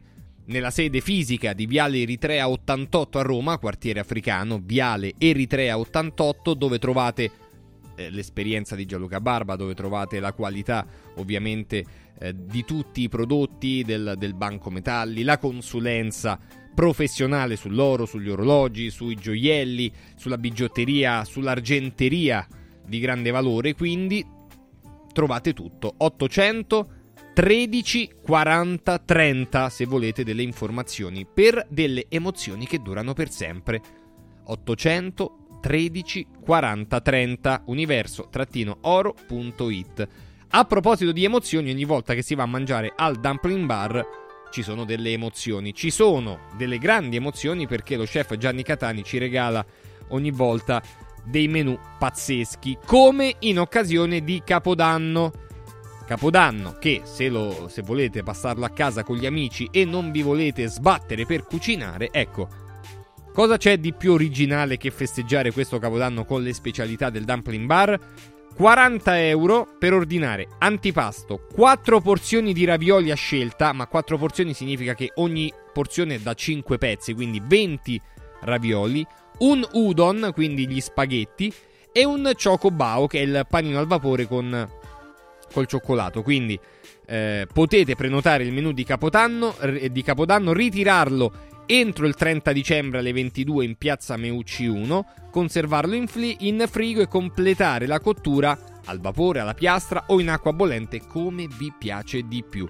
Per conoscere il menù del cenone del dumpling bar basta andare su dumplingbar.it che è il sito oppure richiederlo al 344 06 58 913 344 06 58 913 ripeto 40 euro per questo menù poi potete prenderne due se siete tanti prenderne tre e cuocere veramente con pochissimi minuti i prodotti che ha, che ha pensato il dumpling bar a preparare antipasto a scelta le porzioni di ravioli 4 sempre a scelta un udon e un chocobao quindi questo a 40 euro, ma potete anche aggiungere cose, insomma, mettervi d'accordo col dumpling bar.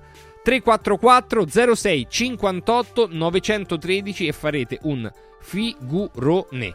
Tra poco i nostri delle 9 sono le 9.02, quindi tra pochissimo Furio, eh, tra pochissimo Salomone, Agresti, Damascelli e Pruzzo. A tra poco.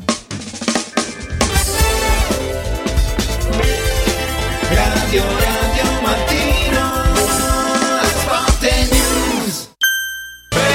Io torno a cantare. Ma te la ricordi la mia voce? Te la faccio sentire? No, e me la ricordo. Queste feste, Pio e Amedeo tornano al cinema. E di sabbia di scoglio tu! Dimostra a tuo padre che sei, buttati! Come può uno scoglio? Regia di Gennaro Nunziante, dal 28 dicembre al cinema. Vuoi un capodanno col botto? Vai a colpo sicuro. Festeggia con i colori e i suoni della pirotecnica Santo Stefano. I migliori marchi sicuri e garantiti. Vastissimo assortimento di fuochi d'artificio, fumogeni, torce e tanto altro. Si realizzano spettacoli pirotecnici di ogni genere. Fatti consigliare da un'esperienza ventennale e sconti pazzi per gli ascoltatori. Pirotecnica Santo Stefano. A Centocelle, via dei Gelsi 23 e viale Ionio 321. Pirotecnicasantostefano.it. Aperti la domenica. Ciao nonno, come stai? Molto meglio. Con la stuoia Biofarm Antalgic Plus tutti i miei dolori articolari sono spariti. Te l'avevo detto. Grazie alle proprietà antidolorifiche e antinfiammatorie della stuoia Biofarm Antalgic Plus, anch'io sono tornato ad allenarmi. Allora organizziamo subito una partita a calcetto. La stuoia Biofarm Antalgic Plus è un toccasana per chi soffre di infiammazioni articolari e muscolari. Agisce a livello cellulare durante il sonno in maniera del tutto naturale, non invasiva e autonoma. Chiama subito l'800 82 66 88 o vai su stuoiantalgica.com e regalati il benessere. Olio nuovo extravergine di oliva Sabina Top. Eccellenza agroalimentare del Lazio. Garantito e certificato dal consorzio Sabina Top. È possibile acquistarlo sul sito radioradioshop.it oppure inviando un sms WhatsApp al 348 59 50 222 e riceverlo direttamente a casa in lattine o bottiglie. Sabina Dop. L'origine è protetta.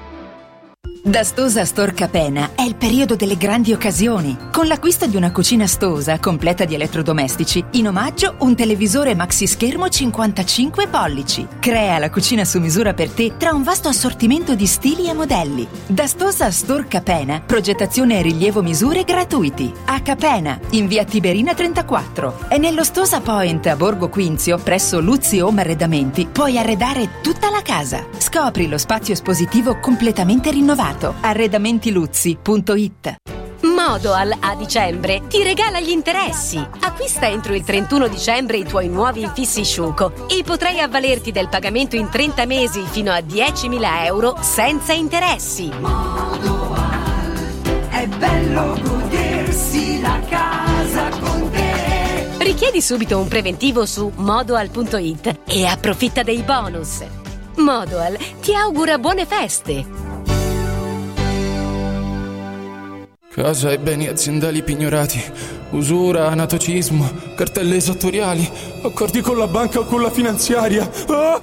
Basta incubi! Chiama Sdebitop, il top del gruppo Sdebito. Avvocati e consulenti esperti ti aiuteranno a uscire dalla crisi e a risollevare la tua attività. Sdebitop si rivolge a privati, imprenditori e aziende agricole. Sdebitop ha sedi in tutta Italia. Chiama ora 850 60 30 o vai su sdebitop.it. Sdebitop, il top del gruppo Sdebito. Il 6 gennaio torna la corsa del giocattolo, 46esima edizione, nello splendido scenario della terrazza del Pincio a Villa Borghese. La manifestazione non competitiva aperta a tutti di corsa, marcia o passo libero di 5 km. Per partecipare basta portare un giocattolo anche usato in buono stato. I giocattoli raccolti saranno consegnati a cura della Croce Rossa ai bambini degli istituti per l'infanzia abbandonata e ad alcuni reparti pediatrici degli ospedali romani. 6 gennaio, la corsa del giocattolo, terrazza del Pincio. Ritrovo ore 9, partenza ore 11, in diretta su Radio Radio.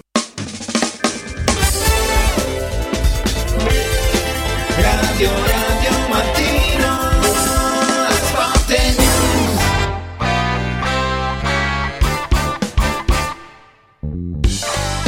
Alle 9 e 7 minuti salutiamo Stefano Agresti. Buongiorno Stefano. Ciao Gerco, buongiorno, buongiorno a tutti. Ciao direttore. Buongiorno a Tony Damascelli. Ciao Tony. Buongiorno, buongiorno a tutti. Buongiorno a Luigi Salomone. Buongiorno a tutti. Ed è sempre con noi il nostro bomber Roberto Pruzzo. Roby, ci sei? Sì, bisogna fare le domande in quale zona sono d'Italia e quanto costa il caffè nel bar. Va bene, ci torneremo su, No, questo, su questo dibattito, Eh, ma dobbiamo parlare della Lazio perché dovevamo parlare eh, mezz'ora fa, però la questione Però Guardiola caffè- ci ha Ah, sì, portato Guardiola. lontano. Effettivamente pure Guardiola, sì. E l'effetto Guardiola ci ha colpiti. Allora, ehm, ripartiamo dalla Lazio che gioca contro il Frosinone. Ieri sono arrivate le conferme per quanto riguarda Luis Alberto. Almeno tre settimane starà fuori sicuramente. Qualcuno dice eh, almeno un mese non ci sarà, però comunque non ci sarà eh, per le prossime partite in campionato e non ci sarà nemmeno per i quarti di eh, Coppa Italia. Magari, magari, non so poi eh, nemmeno per la Supercoppa Luigi Salomone ci sarà Luis Alberto e anche Immobile. Ma insomma, eh, di- diciamo che le analisi strumentali hanno confermato questi infortuni, sono entrambi due infortuni gravi, poi bisogna vedere eh, l'evoluzione.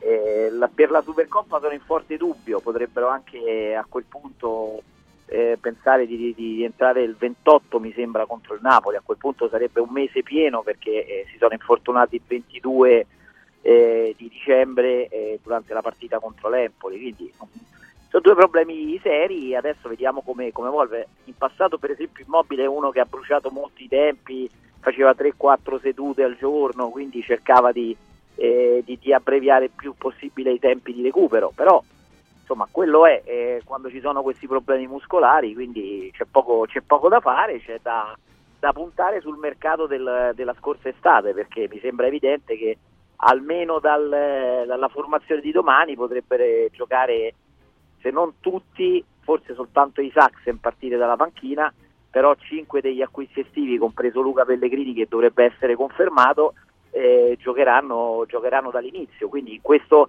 in questo mese sono loro che devono eh, tirare un po' fuori dai guai e sostituire i big, perché non ci dimentichiamo che domani mancherà anche Romagnoli.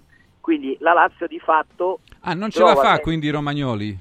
No, no, si trova senza il suo leader tecnico in difesa, in difesa da oltre un mese e domani giocherà senza il suo leader tecnico in difesa, quello in attacco e quello a centrocampo. Quindi sono tre, tre senatori, tre assenze molto pesanti per la partita di domani e anche quelle del- delle, delle- delle prossime settimane. Non Romagnoli forse può provare per Udine. E Mhm. dopodiché, eh, dopodiché tocca agli altri e vediamo, vediamo poi che, che- che risposte riescono a dare. Insomma, tranne Bene. che Ndusi, Mhm. gli altri sono chiamati tutti a dare delle risposte, delle risposte importanti.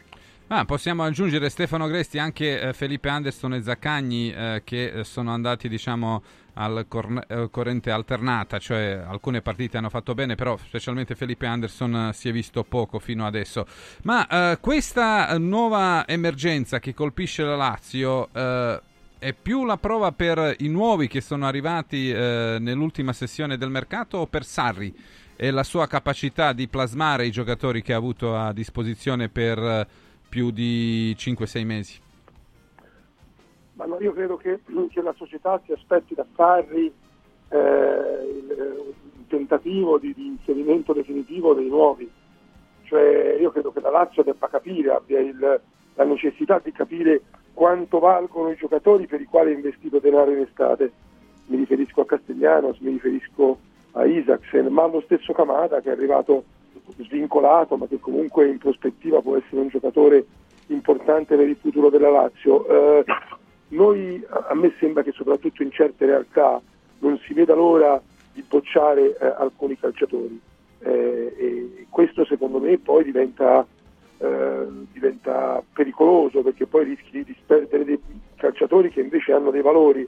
E credo che la Lazio debba provare a valorizzare questi giocatori a cominciare da quelli che citavo perché la Lazio ci ha speso. Quindi quanto valgono possono essere il futuro della Lazio o meno noi non dobbiamo dimenticare per esempio che il primo anno Luis Alberto camminava per, per, per Formello, per Formello dicendo che voleva smettere di fare il calciatore. Eh, eh, perché non giocava mai. E poi il secondo anno quasi per caso eh, è diventato il titolare è diventato il giocatore che sappiamo. Ci sono sempre dei momenti e vanno sfruttati e devono- io penso che questa possa essere un'occasione per far giocare i Castigliano Isaacsen eh, con continuità per un mese e capire cosa valgono Mhm. Tony Damascelli, tu cosa ne pensi dell'emergenza e chi dovrebbe fare di necessità virtù?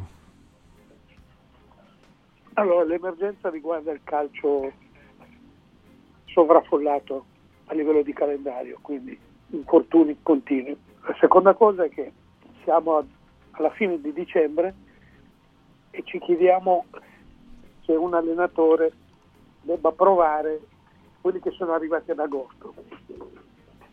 Mi sembra come minimo una contraddizione ridicola. Tu hai a disposizione per 5 mesi giocatori professionisti che vengono da esperienze certe, non sono dei ragazzini del settore giovanile e anche se fossero del settore giovanile o ci sono o non ci sono. Quindi nessuna prova, nessun esperimento.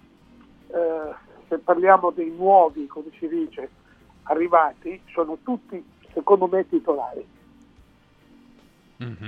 Guendouzi, Rovella, lo stesso Castellanos, perché qui è chiaro che se uno è abituato a immobile è difficile pensare a un altro giocatore immediatamente simile a Ciro Immobile, però ne hai uno.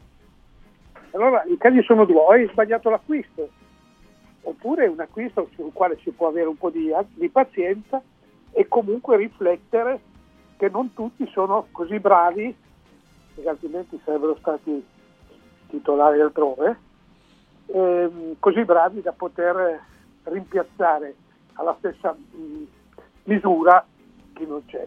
Quindi l'emergenza non è esclusiva della Lazio, però no- non, non vedo il problema delle, delle alternative, ecco.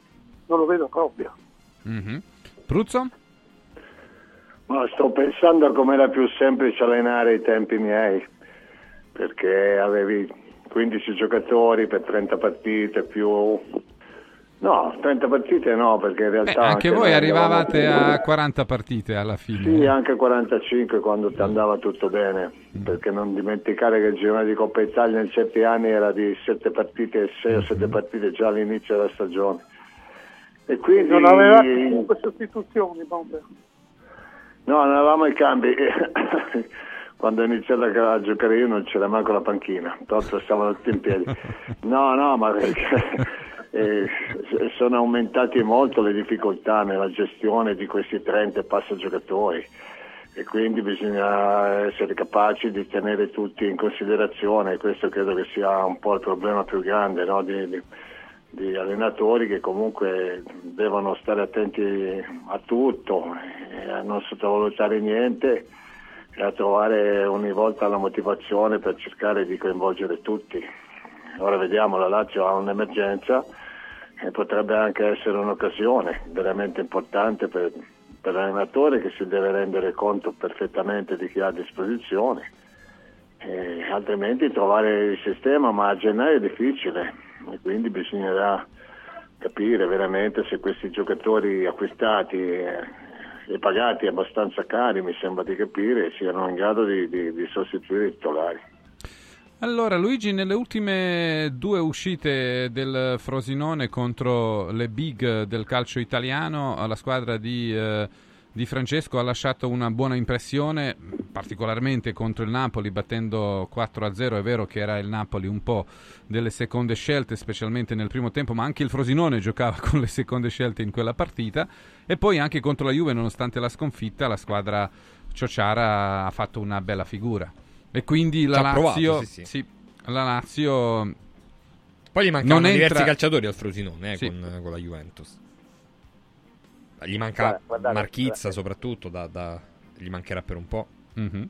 Il Frosinone è una squadra fresca, giovane, quindi ha tutte le caratteristiche per poter eh, mettere, metterla sul ritmo e la Lazio in questa stagione quando le partite sono state intense quasi sempre le ha perse, sia che fossero avversari scarsi, sia che fossero di seconda fascia, sia che fosse l'Inter eh, piuttosto quando ha accelerato l'Inter o quando ha accelerato la Juventus eh, o piuttosto del Milan. Quindi eh, è una partita complicata, difficile, eh, però è chiaro che, che- la, la Lazio tecnicamente, se riesce a metterla dal punto di vista della tecnica, per quanto eh, eh, eh, ci sono molti talenti, giovani, ma talenti, il Frosinone è una squadra che ti lascia qualche cosa dietro le spalle, un po' come l'Empoli, assomiglia, cioè una squadra che gioca a calcio, che cerca di salvarsi e di fare, di fare calcio giocando, giocando bene e quindi questo potrebbe essere piccolo punto positivo a favore del- del- della Lazio, nel senso che soffre molto di più le squadre piccole che si arroccano e si difendono, quindi eh, vediamo che partita, che partita uscirà. Chiaro che si aspettano risposte dai- dagli altri giocatori e soprattutto eh, prima giustamente facevamo riferimento a queste, a queste problematiche di infortuni e di situazioni perché poi dobbiamo unire agli infortuni il fatto che Kamada fra, fra dieci giorni va per un mese, eh, un mese, lo perdi per almeno un mese diciamo, il Giappone presumibilmente andrà avanti nella Coppa d'Asia e, e hai non so, Zaccagni diffidato, Roella diffidato, eh, quindi cioè, ci possono essere delle problematiche proprio numeriche. Poi c'è anche da chiarire definitivamente il discorso di Defino, che, che c'era stata questa, questa discussione eh, un mesetto fa, adesso Vecchino diventa fondamentale, decisivo per nelle rotazioni e nell'avere anche qualche, qualche possibilità in più a centrocampo con, con Luis Alberto fuori almeno eh, 20 giorni, un mese. Quindi ci sono tanti nodi da sciogliere. Io mi auguro e spero che la Lazio abbia magari anche la voglia e la possibilità di intervenire sul mercato perché eh, c'è questa possibilità a gennaio con tutte queste problematiche. Eh, un pensierino ce lo farei. È chiaro, non ci sono tanti, tanti soldi, però ci si può inventare uno scambio, qualcosa. Mi sembra che a centrocampo si rischia un'emergenza critica, ripeto, con Rovella diffidato, con alcuni giocatori che eh, con, con Vesino che non si capisce, con Camada che parte, ne restano veramente pochi, a meno che poi Sarri, e in questo risponde alla tua domanda Gerco, non si inventi qualcosa, perché poi eh, ci, po- ci possono essere anche delle soluzioni interne che noi eh, non conosciamo. Eh, vedo allenatori che, eh, che sperimentano, che magari mettono un terzino a fare la mezzala, una mezzala a fare il laterale esterno alto, cioè eh, queste robe eh, Sarri sappiamo che non le fa, però poi se ci sarà la necessità magari sarà anche costretto.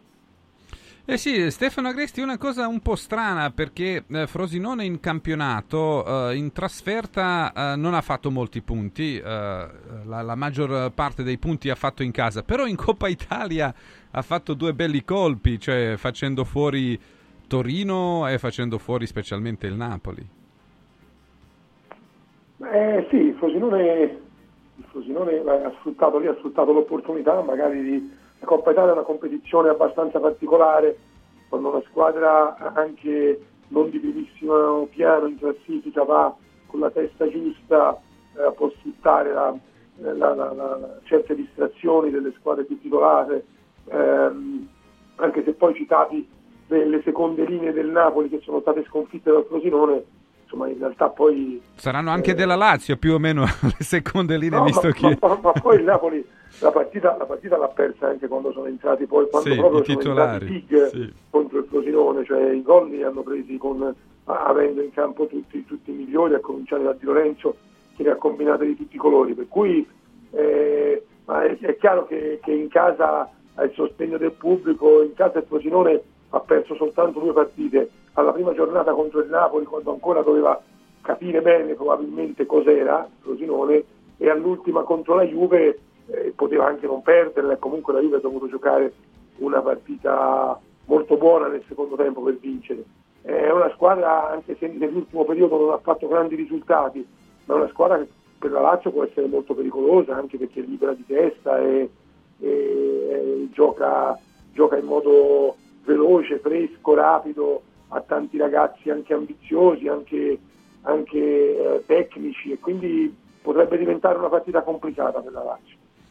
Tony Damascelli, quanto sarà difficile il compito per Sari domani sera secondo te e i suoi ragazzi?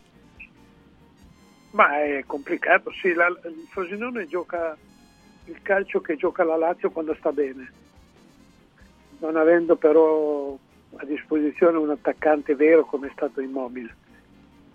Per il resto una partita, secondo me, ha... le due assenze della Lazio sono troppo pesanti. Diciamo tre con Romagnoli. Sì. Sono molto pesanti, perché sono i giocatori che ti cambiano la partita. Mettiamo da parte Immobile che voi sapete, io lo, lo sostengo da agosto, è nella fase opaca della sua carriera eh, però Luis Alberto e comunque Romagnoli dietro, Romagnoli dietro vale come Smalling per, il, per, la Roma, è un giocatore di esperienza, un giocatore che, che raggruma il gioco difensivo e in mezzo al campo poi è inutile che stiamo parlando di Luis Alberto, insomma. al di là della sua gnagna, della sua pigrizia a volte, eh, lui è un, è un ragazzo che ha l'idea per cambiare la partita, però non ci sono, tutti e tre non ci sono, ecco la difficoltà Lazio. E, e poiché Sarri è uno radicale, non cambia eh, il, il, modo di giocare della squadra sia in, durante le situazioni di svantaggio che di vantaggio, l'unica preoccupazione per me è questa, l'unica, la grande preoccupazione è questa. Allora, Bomber, con te eh, cambiamo argomento, andiamo ad occuparci della partita che apre la diciottesima giornata, Napoli-Monza, il pubblico eh, del, della squadra di Mazzari ha risposto bene, sold Sì, out, sì. eh, il Maradona diciamo mh, sarà eh, pieno. Eh, più che altro Gelco si aspettano una risposta sul campo, eh. E certo, però non ci sarà Osimen, se n'è andato già a fare la Coppa d'Africa. Arrivederci. Arrivederci fino Eh, a firmato- febbraio. firmato il contratto, giustamente se, se- se Sì. va, va un po' in vacanza. No? farà, farà una bella Coppa d'Africa e poi è anche stato promosso come il miglior giocatore africano nell'anno 2023 e poi ehm, c'è questa notizia, eh, Zielinski, ovvero eh, Elmas è stato ceduto ufficialmente all'Ipsia, adesso l'Udinese prova a prendere Samardzic per sostituire non solo Elmas ma anche Zielinski in futuro visto che al giocatore polacco scade il contratto fra sei mesi. Eh, che poi aspettate qualche giorno perché Ci Bombe, potrebbero essere le bombe, sorprese. bombe, Marotta non ha fatto tutto quello che doveva fare. Bombe, bombe, bombe. Bombe, bombe, bombe. Però contro il Monza, allora il Napoli, caro Bomber, che deve No, rispondere. ma guarda, i, nu- i numeri sono impietosi. Garzia ha fatto dei danni, non, non solo lui, però mi sembra che nonostante Mazzari sia stato colto bene e quant'altro, eh, la situazione dei punti in classifica è peggiorata, mediamente peggiorata, qui ci vuole una reazione forte da parte della squadra, il pubblico è lì pronto a darti una mano eh, tutti devono fare qualcosa in più, eh, soprattutto nel momento in cui ti manca il leader riconosciuto, Osimen, e quindi mi aspetto un Napoli rabbioso perlomeno, che affronti la partita con lo- col piglio giusto contro una squadra pericolosa, secondo me un po' troppo presuntuosa, che però ha delle caratteristiche, caratteristiche che ti possono anche creare de- de- delle problematiche. E quindi ci vorrà un Napoli più, più cattivo, più determinato. Eh, mi sembra che si possa anche dimenticare per un momento no, il bel calcio dell'anno passato. Copiare gli altri è sempre complicato, quindi io faccio lo stesso ragionamento anche per la Lazio. In questo momento contano i punti, come arrivano arrivano e allora ci vogliono delle prestazioni che siano in linea con la, la necessità della partita. Mhm. Stefano Agresti, eh, non ci sarà Osimen, Lobotka in dubbio perché non stava, non stava bene, però ci sono le possibilità che lui possa giocare domani sera e poi ci sarà questo dubbio che accompagnerà, credo, fino a febbraio, finché non torni Osimen. Eh, chi giocherà dal primo minuto? Raspadori o Ciolito Simeone? È un duello, è un duello per un posto. Il Napoli devo dire che mentre ci sono società che magari non hanno l'alternativa al titolare, il Napoli ne ha addirittura due, può scegliere Mazzarri, è chiaro che nessuno dei due è Osimen, ma di Osimen ce ne sono pochi nel mondo, non solo nel Napoli, però se hai due centravanti di riserva in questo modo penso che tu abbia due armi importanti.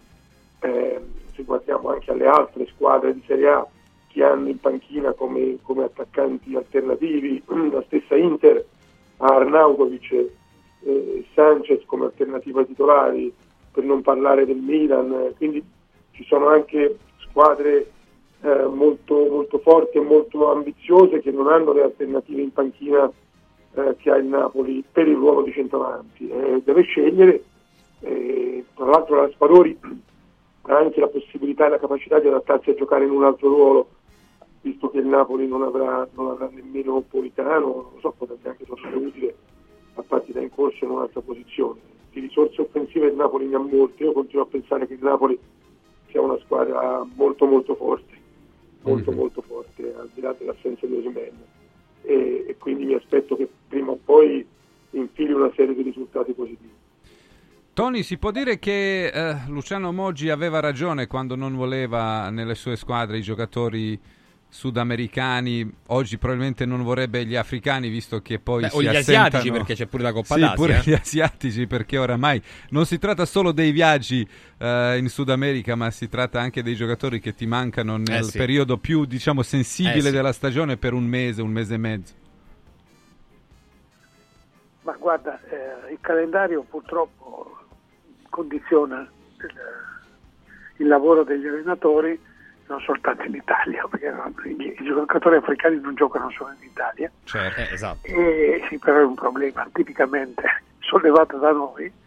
Ehm, devo dirti che un grande club, lo dico per esperienza eh, internazionale, non italiana, accompagna il giocatore e o i giocatori che vanno a giocare questi tornei, ma anche quando vanno a giocare una partita di qualificazione ai mondiali, o- accompagna con un dirigente, un medico, eh, la trasferta del giocatore per seguire tutto quello che fa, come lavora e come si comporta anche fuori dal campo. Questo per evitare i soliti alibi, trasferte, perdono l'aereo, eh, si svegliano in ritardo, si allenano male, perché può anche capitare questo, eh, pur Mhm. trattandosi di professionisti. Il problema del Napoli è il problema di altre squadre che devono rinunciare a giocatori, eh, Coppa d'Asia, Coppa d'Africa, eh, così come hai detto bene per i sudamericani. Il Napoli mi pare una squadra sfiduciata, da quello che ho visto io nelle ultime partite con la Roma, col Frosinone. Eh, c'è un allenatore che è trattato come un supplente. A scuola quando c'era il supplente eh, c'era un libero a tutti, a meno che il supplente non fosse simpatico oppure una, una- una bella supplente perché distraeva. Altrimenti il supplente veniva considerato un, un diversivo, ma non, non c'era timore, non c'era paura, non c'era preoccupazione, rispetto quasi. E io ho visto questo nel Napoli ultimamente ed è negativo e in questo manca totalmente la società, totalmente. Mhm. Poi la squadra ha dei valori, ci mancherebbe altro, i giocatori vanno in campo, non pensano a questo, però io ho visto alcuni primi piani, come si usa dire, dei calciatori contro il Frosinone, contro la Roma, che sono il segnale di una sorta di sfiducia, non soltanto nei confronti del- dell'allenatore ovviamente. Mhm.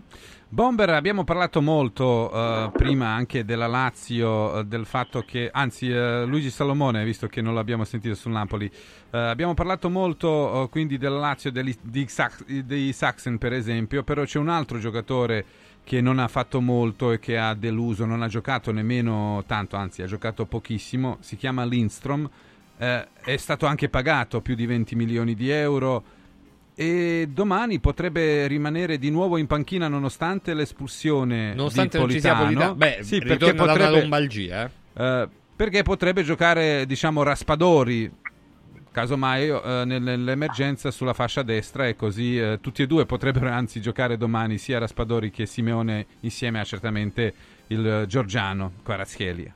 Ma guarda, io spero che Raspadori giochi, nel senso per il calcio italiano, perché sembra che eh, mentre vi sentivo parlare eh, sentivo ballottaggio Simeone Raspadori, cioè eh, se, se Raspadori è la terza scelta come centravanti e noi pensiamo di andare agli europei con Raspadori centravanti, come ho visto in alcune uscite, eh, questo mi fa riflettere sul, su- sul problema di attacco in questo momento del calcio, del calcio italiano, perché eh, cioè, Raspadori fa fatica, eh, adesso non so quanti gol abbia segnato in questo campionato, ma pochi, e gli altri centravanti gli italiani più o meno vanno tutti a rilento e quindi questa è la prima valutazione. Su, su, su, su Lindstrom, eh, sì, è un altro giocatore di questi estrosi, di questi esterni che, come i Saxen che eh, ha avuto poche possibilità, bisogna essere onesti. Io l'ho visto nell'ultimo quarto d'ora nella partita contro, contro la Lazio, era credo all'esordio quasi, non mi era sembrato male. Eh, ora se non gioca nemmeno oggi, eh, se non gioca nemmeno domani,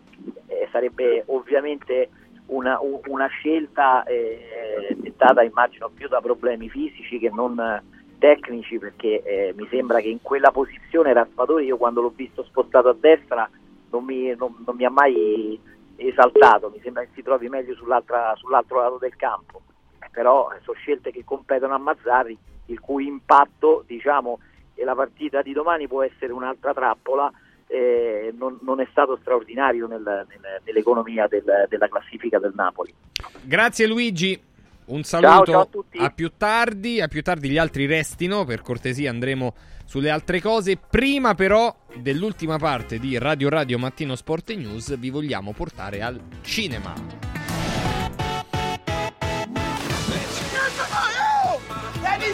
Scoglio tu! Dimostra che sei, buttati! Pio e Amedeo tornano al cinema. Abbiamo un ristorante. Ci sto. Io pensavo che aprivamo un'attività nel senso di avviarla. Ma quello dicevi tu. Come può uno scoglio? È urto, ma pure Dal 28 dicembre al cinema. Allora oggi esce come uno scoglio, come può uno scoglio, regia di Gennaro Nunziante, il film nuovo di Pio Amedeo, arriva in, quest- in questa giornata qui, 28 di dicembre, al cinema. Succede questo, succede che eh, Pio è un ragazzo abbastanza debole, eh, che insomma al quale il papà defunto ha imposto delle scelte, fa una vita comunque agiata, è avvocato, presidente de- di azienda, sposato con due figli e viene candidato a sindaco del paese da un gruppo di imprenditori locali proprio per questa sua debolezza perché credono che di poterlo manipolare facilmente.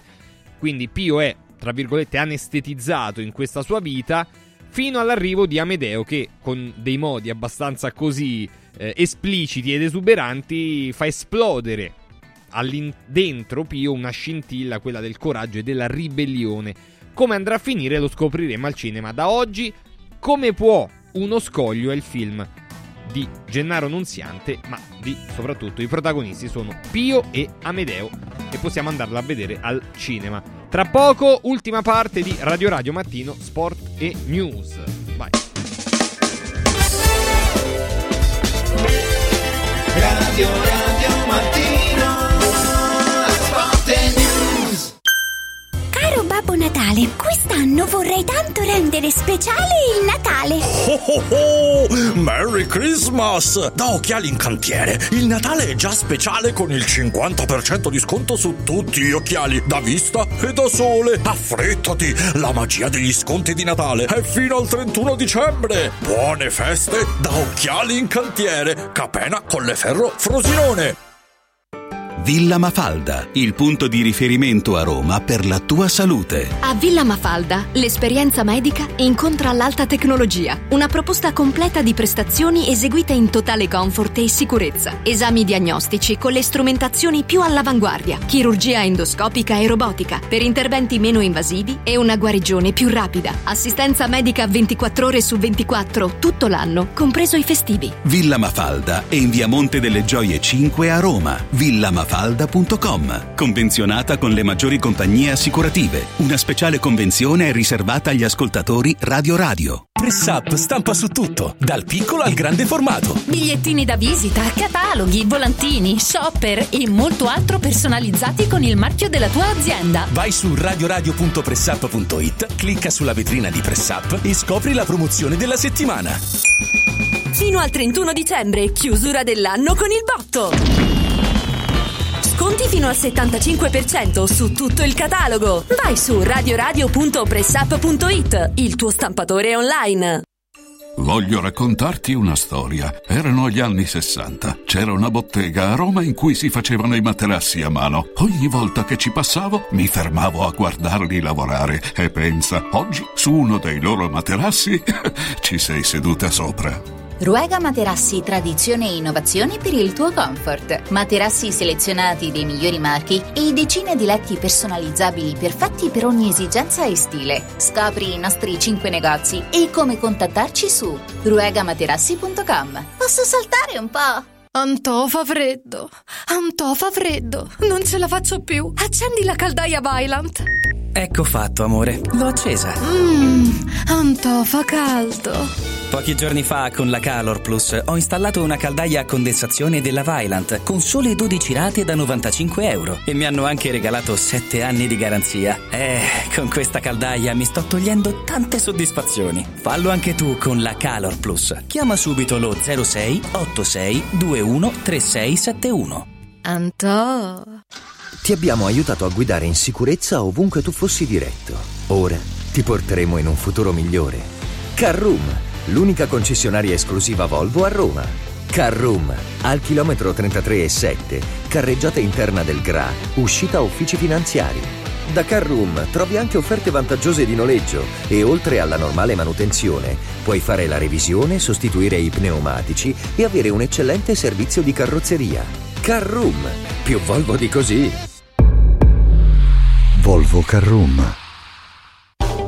Per te che ami lo sport e non puoi farne a meno, a Natale metti sotto l'albero un regalo sportivo. Noi Sport ti aspetta nel Maxi Store a Capena in via Tiberina e nell'outlet a Passo Corese. Tutto l'abbigliamento casual e sportswear, calzature e accessori per uomo, donna e bambino delle migliori marche. Scopri le gift card firmate Noi Sport e niente più pensieri per i tuoi regali. Noisport.it, aperto 7 giorni su 7 con orario continuato.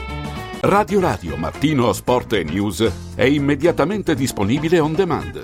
Puoi riascoltarlo tutti i giorni a tutte le ore dalla fine della trasmissione. Cerca Radio Radio Mattino Sport e News sul podcast di Radio Radio. radioradio.it slash podcast.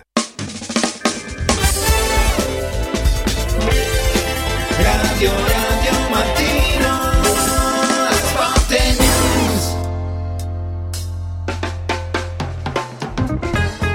9.39 minuti, siamo sempre in compagnia di Stefano Agresti, Tony Damascelli e Roberto Pruzzo. Non abbiamo ancora detto nulla a Francesco dell'Inter eh, che eh, domani sera potrebbe laurearsi campione d'inverno battendo il Genoa. Non sarà facile, abbiamo detto proprio eh, in questa settimana E con più un di una Buchanan volta. già in casa, caro mio. Ma siamo sicuri? Perché ho visto che Ilario lo dà per certo, stasera eh, ovvero questo pomeriggio loro spiegheranno eh, per quale motivo sono così sicuri lui e Enrico che alla Ma non fine so se possono spiegare il motivo, sinceramente. Ah. Però sono abbastanza convinto di. Però ho visto che anche qualche dubbio sul giocatore canadese. Qualcuno dice è poco continuo, ha un carattere molto particolare. giusta. Lì ci deve essere la mano dell'allenatore. Sul carattere, dico io, Eh. eh, sul, sul cercare di farlo mantenere nel focus della partita. Io credo che Inzaghi ci debba lavorare da un punto di vista della, diciamo, della, di tutta la gestione di quando non ha la palla. Mhm. Perché invece quando ha la palla ti crea un'alternativa a quella che è la caratteristica di Dumfries, che è un giocatore di, di corsa, ma non è un giocatore di, eh, diciamo, di, da uno contro uno. Non è uno che ti salta l'uomo con, col dribbling, con, eh, con l'elettricità, che ti conduce palla in un certo modo. È, è Buchanan, chiamiamolo così, quello ce l'ha. È, ha- è veramente molto frizzante come calciatore. Poi la fase in non possesso la deve sicuramente. Ma Inzaghi in quello credo sia bravissimo, eh, per cui non avrà problemi. Sul carattere non lo possiamo conoscere, cioè almeno io non lo conosco. lo- Ma se prendi un calciatore e, e lo segui da un po', sicuramente vai a parlare con, con gli agenti, mandi qualcuno a parlare con, con la famiglia, Eh, lo vai a certo. vedere, lo vai a rivedere, eh, devi essere convinto. E evidentemente l'Inter si è, si è convinta. Allora, Stefano, eh, si diceva che il Bruges eh, chiedeva 12 milioni, eh, l'Inter offriva certamente di meno. eh, alla fine è stato un Tra 12 e compromesso. 8, ma O- a che punto siamo secondo le tue informazioni? Eh, Secondo me l'operazione è praticamente fatta. Secondo me l'operazione è praticamente fatta. Buchanan arriverà la prima settimana di gennaio perché Inzaghi ne ha bisogno e l'Inter sta affrettando i tempi. Tra l'altro eh, oggi dovrebbe passare una norma in Consiglio dei Ministri inserita nel decreto mille proroghe che eh, spinge ancora di più i club a operare sul mercato estero eh, a, a gennaio perché, perché da giugno se non ci saranno ulteriori proroghe, ulteriori interventi, eh, il decreto crescita che favorisce eh, il pagamento degli stipendi per i calciatori che arrivano dall'estero eh, non ci sarà più. E quindi è probabile che ci sia un'accelerazione alle operazioni dall'estero nel mercato di, di gennaio. E, quindi francamente eh, questa operazione che sarebbe andata comunque in porto ha un motivo in più per andare a buon fine e a quello che ne, che ne so io è un'operazione praticamente chiusa. Mhm. Tony Damascelli, tu cosa ne pensi di questo rinforzo eh, dell'Inter che sta per arrivare? È un giocatore interessante. Nulla di più, un giocatore interessante in una squadra solida che ha, che ha sbagliato un paio di acquisti, però alcuni ne ha presi giusti. Quindi va ad aggiungersi a una rosa solida, compatta. Mhm. Bomber, invece per te eh, una domanda in eh, senso opposto. Eh, Cialanoglu ha rifiutato per la seconda volta in eh, pochi mesi Al Hilal che ha aumentato la propria offerta e Ancora? sono arrivati a mettere sul piatto 18 milioni a stagione. disturbo, no? E sono tre volte di più soldi rispetto a quelli che prende adesso all'Inter. Eh, questa è la storia di questa nuova, nuova frontiera, diciamo così. oh. Non so se sono azioni di disturbo, nel senso che questo calciatore o qualcheduno di questi calciatori ci potrebbero anche pensare. Devo dire che l'evoluzione di Cialanoglu è stata per certi versi inaspettata, perché me lo ricorda il Milan che faceva parte del- di quel trio lì, no? Suso, eh, Paquetà e Cialanoglu, qualvolta salivano le scalette di San Siro si sentivano i, i rumori, no?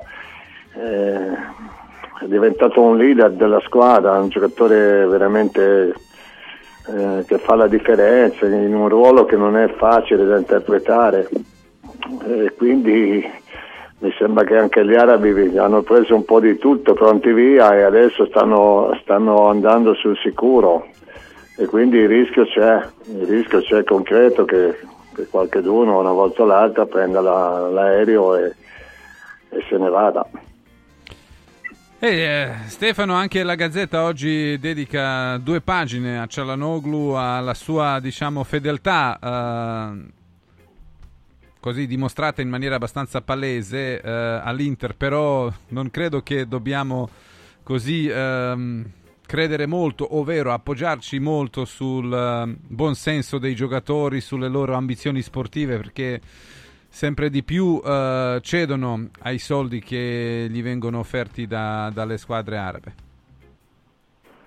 Ma il problema, il problema dei soldi è, è un problema eh, che c'è sempre stato e comunque è anche normale che i calciatori guardino l'aspetto economico, sono professionisti, noi a volte eh, pensiamo che, che si giochi per amore, sicuramente la partecipazione emotiva ha, ha un valore, ha un peso, ma, ma poi anche l'aspetto economico, ma questo non- cioè, noi a volte facciamo passare i calciatori per, per degli esempi di, di- di avidità, ma insomma di- direi che è nella natura umana quella di guardare anche l'aspetto economico, poi c'è chi lo guarda di più, c'è chi lo guarda di meno, c'è chi non lo guarda per niente, c'è- c'è- per qualcuno è la prima cosa, ma, ma- ma poi conta anche per qualcuno la qualità della vita, la qualità della professione e ci sono quelli che comunque preferiscono restare in Italia e in Europa a giocare piuttosto che andare in, in Arabia. Cialanoglu è tra questi, credo che sia una bella scelta la sua, eh, però ecco, se un giorno decidessi di accettare lui come altri, Aspetta, c'è, c'è l'incursione. eh, Cialanoglu accetta o non accetta la- l'offerta di Al Hilal? No, no, no, no, sempre all'Inter. 100% Buchanan, vai. È Ilario, eh, se- E non- poi ce n'è un'altra che daremo il 2 gennaio, sempre Inter, caro Gelco. Franz, come va?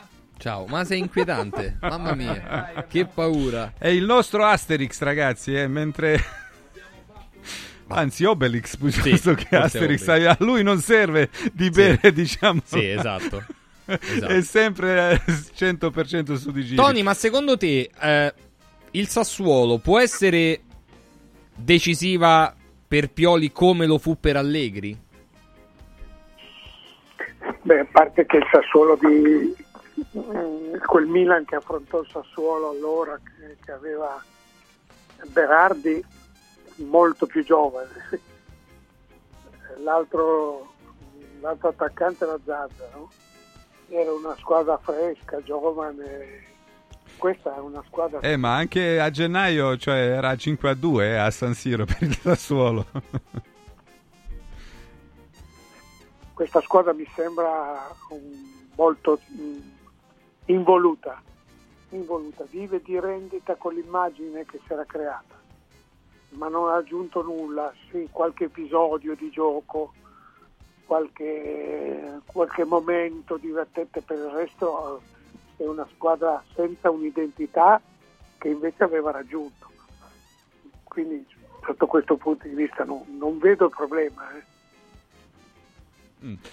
Eh, ricordavamo prima, Bomber, che eh, Jovic è in dubbio, ehm, poi c'è sempre l'emergenza in difesa per quanto riguarda il Milan e dall'altra parte eh, il Sassuolo, come diceva Tony, è una squadra strana perché hanno battuto la Juventus, hanno battuto l'Inter e si trovano lì nella parte bassa della classifica. Sì, è un momento difficile anche per loro, che, che stanno sempre nella, ne- nella loro dimensione di grande tranquillità, però un po' di pressione gli sta arrivando in questo momento anche all'allenatore. E credo che, che, che alla fine se- ne escono perché hanno dei valori di, di calciatori molto, molto buono. E, e soprattutto credo che finito, finito il mercato e adesso comincia, quando finisce non si sa, però ci sono in ballo delle situazioni di, di calciatori che, che sono decisivi e determinanti e hanno, e hanno necessità di esserci con la testa completamente, altrimenti poi dopo mm, si può fare dura perché, perché nessuno può ritenersi tranquillo, da 19 punti in giù sono più o meno tutti coinvolti. Eh sì, è buona notizia per il Sassuolo che Berardi sta bene, eh, l'influenza è passata e quindi eh, giocherà dal primo minuto. Oh, a volevo, San Siro. volevo toccare con voi, come abbiamo fatto nel- nel, diciamo, nell'ora precedente, eh, la questione Guardiola. Perché mh, Tony Guardiola ha detto: è arriva- ah, il- Io credo che quello che dovevamo fare l'abbiamo fatto. Eh, Io cre- ho visto anche la partita ieri. esatto, che eh, il Manchester City va in svantaggio, poi nel secondo tempo fa tre gol. Eh, Grazie a un rigore di cui si può anche parlare. Di cui si potrebbe parlare, sì, effettivamente. Ma eh, la domanda che volevo farti io è questa: cosa nascondono, se nascondono qualcosa, le parole di Guardiola? Ma Guardiola è un, è un uomo intelligente ma anche furbo, quindi si è portato avanti col lavoro, poiché in questo momento, no, in questo momento eh, in Premier League la sua squadra non è irresistibile e ha trovato delle, eh, competitor, dei competitor di, di- di buon livello ehm, e la, la squadra eh, diciamo rispetto all'anno scorso ha alcuni elementi eh, in meno e alcuni elementi che devono ancora completare il disegno che vuole, che vuole per Guardiola perché Guardiola è un maniaco sotto questo punto di vista. Non escludo che, che Guardiola senta anche qualche odore di bruciato per quanto riguarda i provvedimenti disciplinari nei confronti del club perché non dimentichiamo che Chelsea e Manchester City il Chelsea ieri ha vinto la partita all'ultimo minuto Sì, su rigore, Chelsea sempre e su Manchester- rigore. Chelsea e Manchester City sono sotto in- indagine, sotto inchiesta in maniera clamorosa eh, e poiché c'è quel precedente già appunto dell'Everton, ritengo che Guardiola incominci a usare degli anticoncezionali per evitare di finire un po' come era capitato a Capello con la Juventus, no? Capello e gli altri sei eroi che se ne andarono immediatamente dopo il 2006. Quindi mh, eh, tutti aspettano in Inghilterra una decisione su questi due grandi club. E Guardiola, che è il miglior allenatore in circolazione insieme con Carlo Ancelotti, secondo me, eh, vuole capire qual è il proprio destino, oltre che il destino del club. Almeno questa è la mia lettura.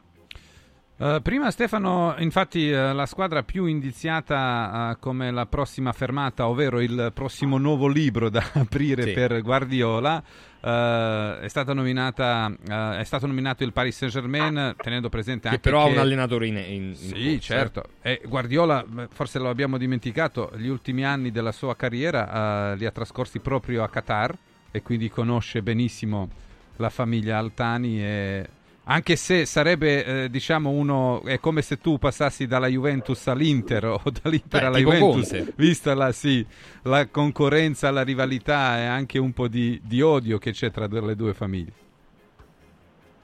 Sì, eh, Guardiola è, è abituato a allenare grandissime squadre eh. e, e credo che il giorno in cui deciderà di lasciare il City eh, lo farà per andare in un altro club che gli metta a disposizione eh, anche dal punto di vista economico un patrimonio eh, straordinariamente importante, non, non- non solo per quanto riguarda il suo ingaggio, ma anche per quanto riguarda la possibilità di intervenire sul mercato. Cioè Guardiola ovunque è andato dopo il Barcellona, dove, dove è nato diciamo, come, come allenatore, eh, ha comunque avuto la possibilità di fare le squadre che voleva con calciatori eh, fortissimi scelti uno per uno da lui. Eh, e quindi mh, penso che il PSG possa essere una delle poche destinazioni possibili per lui perché, perché non sono molti, anzi sono pochissimi i club che hanno quella disponibilità. E quindi poi vediamo perché poi il suo allarme credo che nasconda effettivamente un po' tutto quello che diceva Tony ma può essere anche un qualcosa per magari per dare una scossa all'ambiente che magari dopo aver vinto tu- finalmente aver vinto tutto eh, può anche un po' rilassarsi, magari in campionato sta pagando un po' anche questo. E quindi vediamo quali saranno gli sviluppi, certo per uno come lui che ama allenare lasciare il City non è semplice. C'è un club, c'è un club Mhm. che oltre al Paris Saint Germain potrebbe essere una beffa incredibile. Che è Newcastle? No, Mm. United. Ah, con Ah. il nuovo proprietario. cioè, no, no, non è nuovo proprietario, è però uno che detiene un quarto. Beh, un quarto, ma esatto, ma è- un quarto operativo, eh. Sì, sì. operativo e esecutivo e con idee importanti eh, pensate un po' può capitare quello che avete detto prima Inter, Juventus, Roma, Lazio ehm, Sì, passare capitare- adesso dal City allo United. Però Tony Guardiola ma- cioè, ha vinto in Spagna, ha vinto in Germania, ha vinto in Inghilterra, ma viene in Italia, caro Pep, ri- Rinunci- non rinu- sarà mai in Italia, Eh, ma troppo intelligente rinuncia. 20 23 milioni all'anno, Ma ragazzi, non è prende. una questione di salario Eh. non è una questione di salario Mm. non è chi conosce Pep Guardiola sa benissimo che è un uomo che legge oltre le pagine del libro e quindi sa benissimo che il sistema Sì. Italia in questo momento al di là dei denari Mhm. che qualcuno potrebbe anche offrirgli non gli permetterebbe di, di vivere come ha vissuto in, in Germania come ha vissuto nel suo periodo spagnolo eh, senza dimenticare le sue origini Catalano. non certo No, niente, niente nazionale spagnolo, ho capito. Io sponsorizzavo Pep sulla Sì. banca della Spagna. Eh, un indipendentista Eh. nel cuore Lo è e- ancora, eh. e anche in Inghilterra no? quindi sai in Italia cambierebbe la vita e lui ama un certo tipo di vita non una vita di lusso eh, Mhm.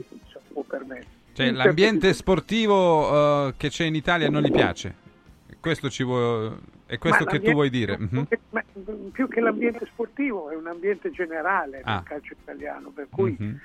non, non- non- vivi regolarmente, non vivi serenamente, non vivi la tua professione. Se tu chiedi a Sarri, che è arrivato per ultimo nel giro degli allenatori, la sua esperienza inglese e la sua esperienza Sì, sì, si è italiana, lamentato, sì.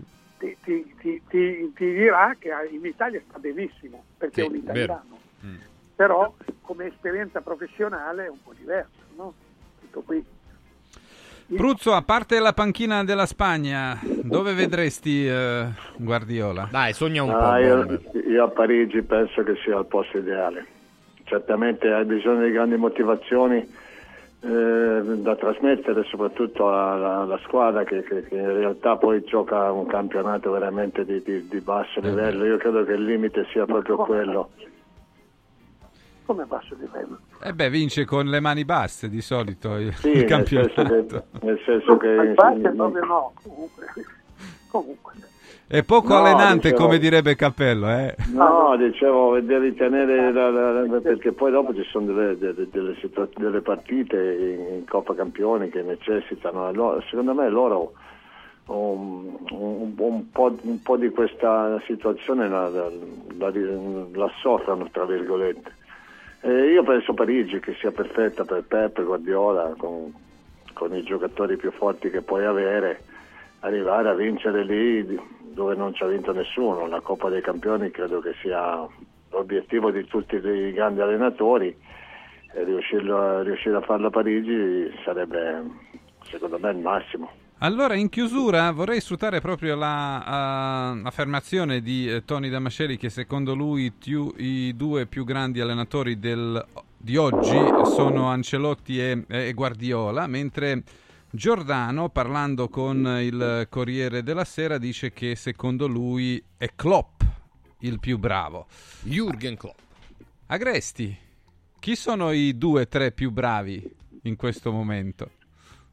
Allenatori. Ah, io la penso, la penso più come Tony, io credo che, che Guardiola per come ha inciso sul modo di fare calcio, eh, al di là del fatto che ha sempre allenato squadre non forti ma, ma straordinariamente forti, eh, va considerato un numero uno e al pari di Ancelotti, che, che magari non è stato così innovatore dal punto di vista anche tattico, anche della filosofia di gioco, però ha una capacità di gestire qualsiasi situazione eh, ambientale che, che è unica, che è unica, eh, cioè, è- eh, io penso che se uno ha disponibilità economiche quasi illimitate, probabilmente la migliore scelta è Guardiola.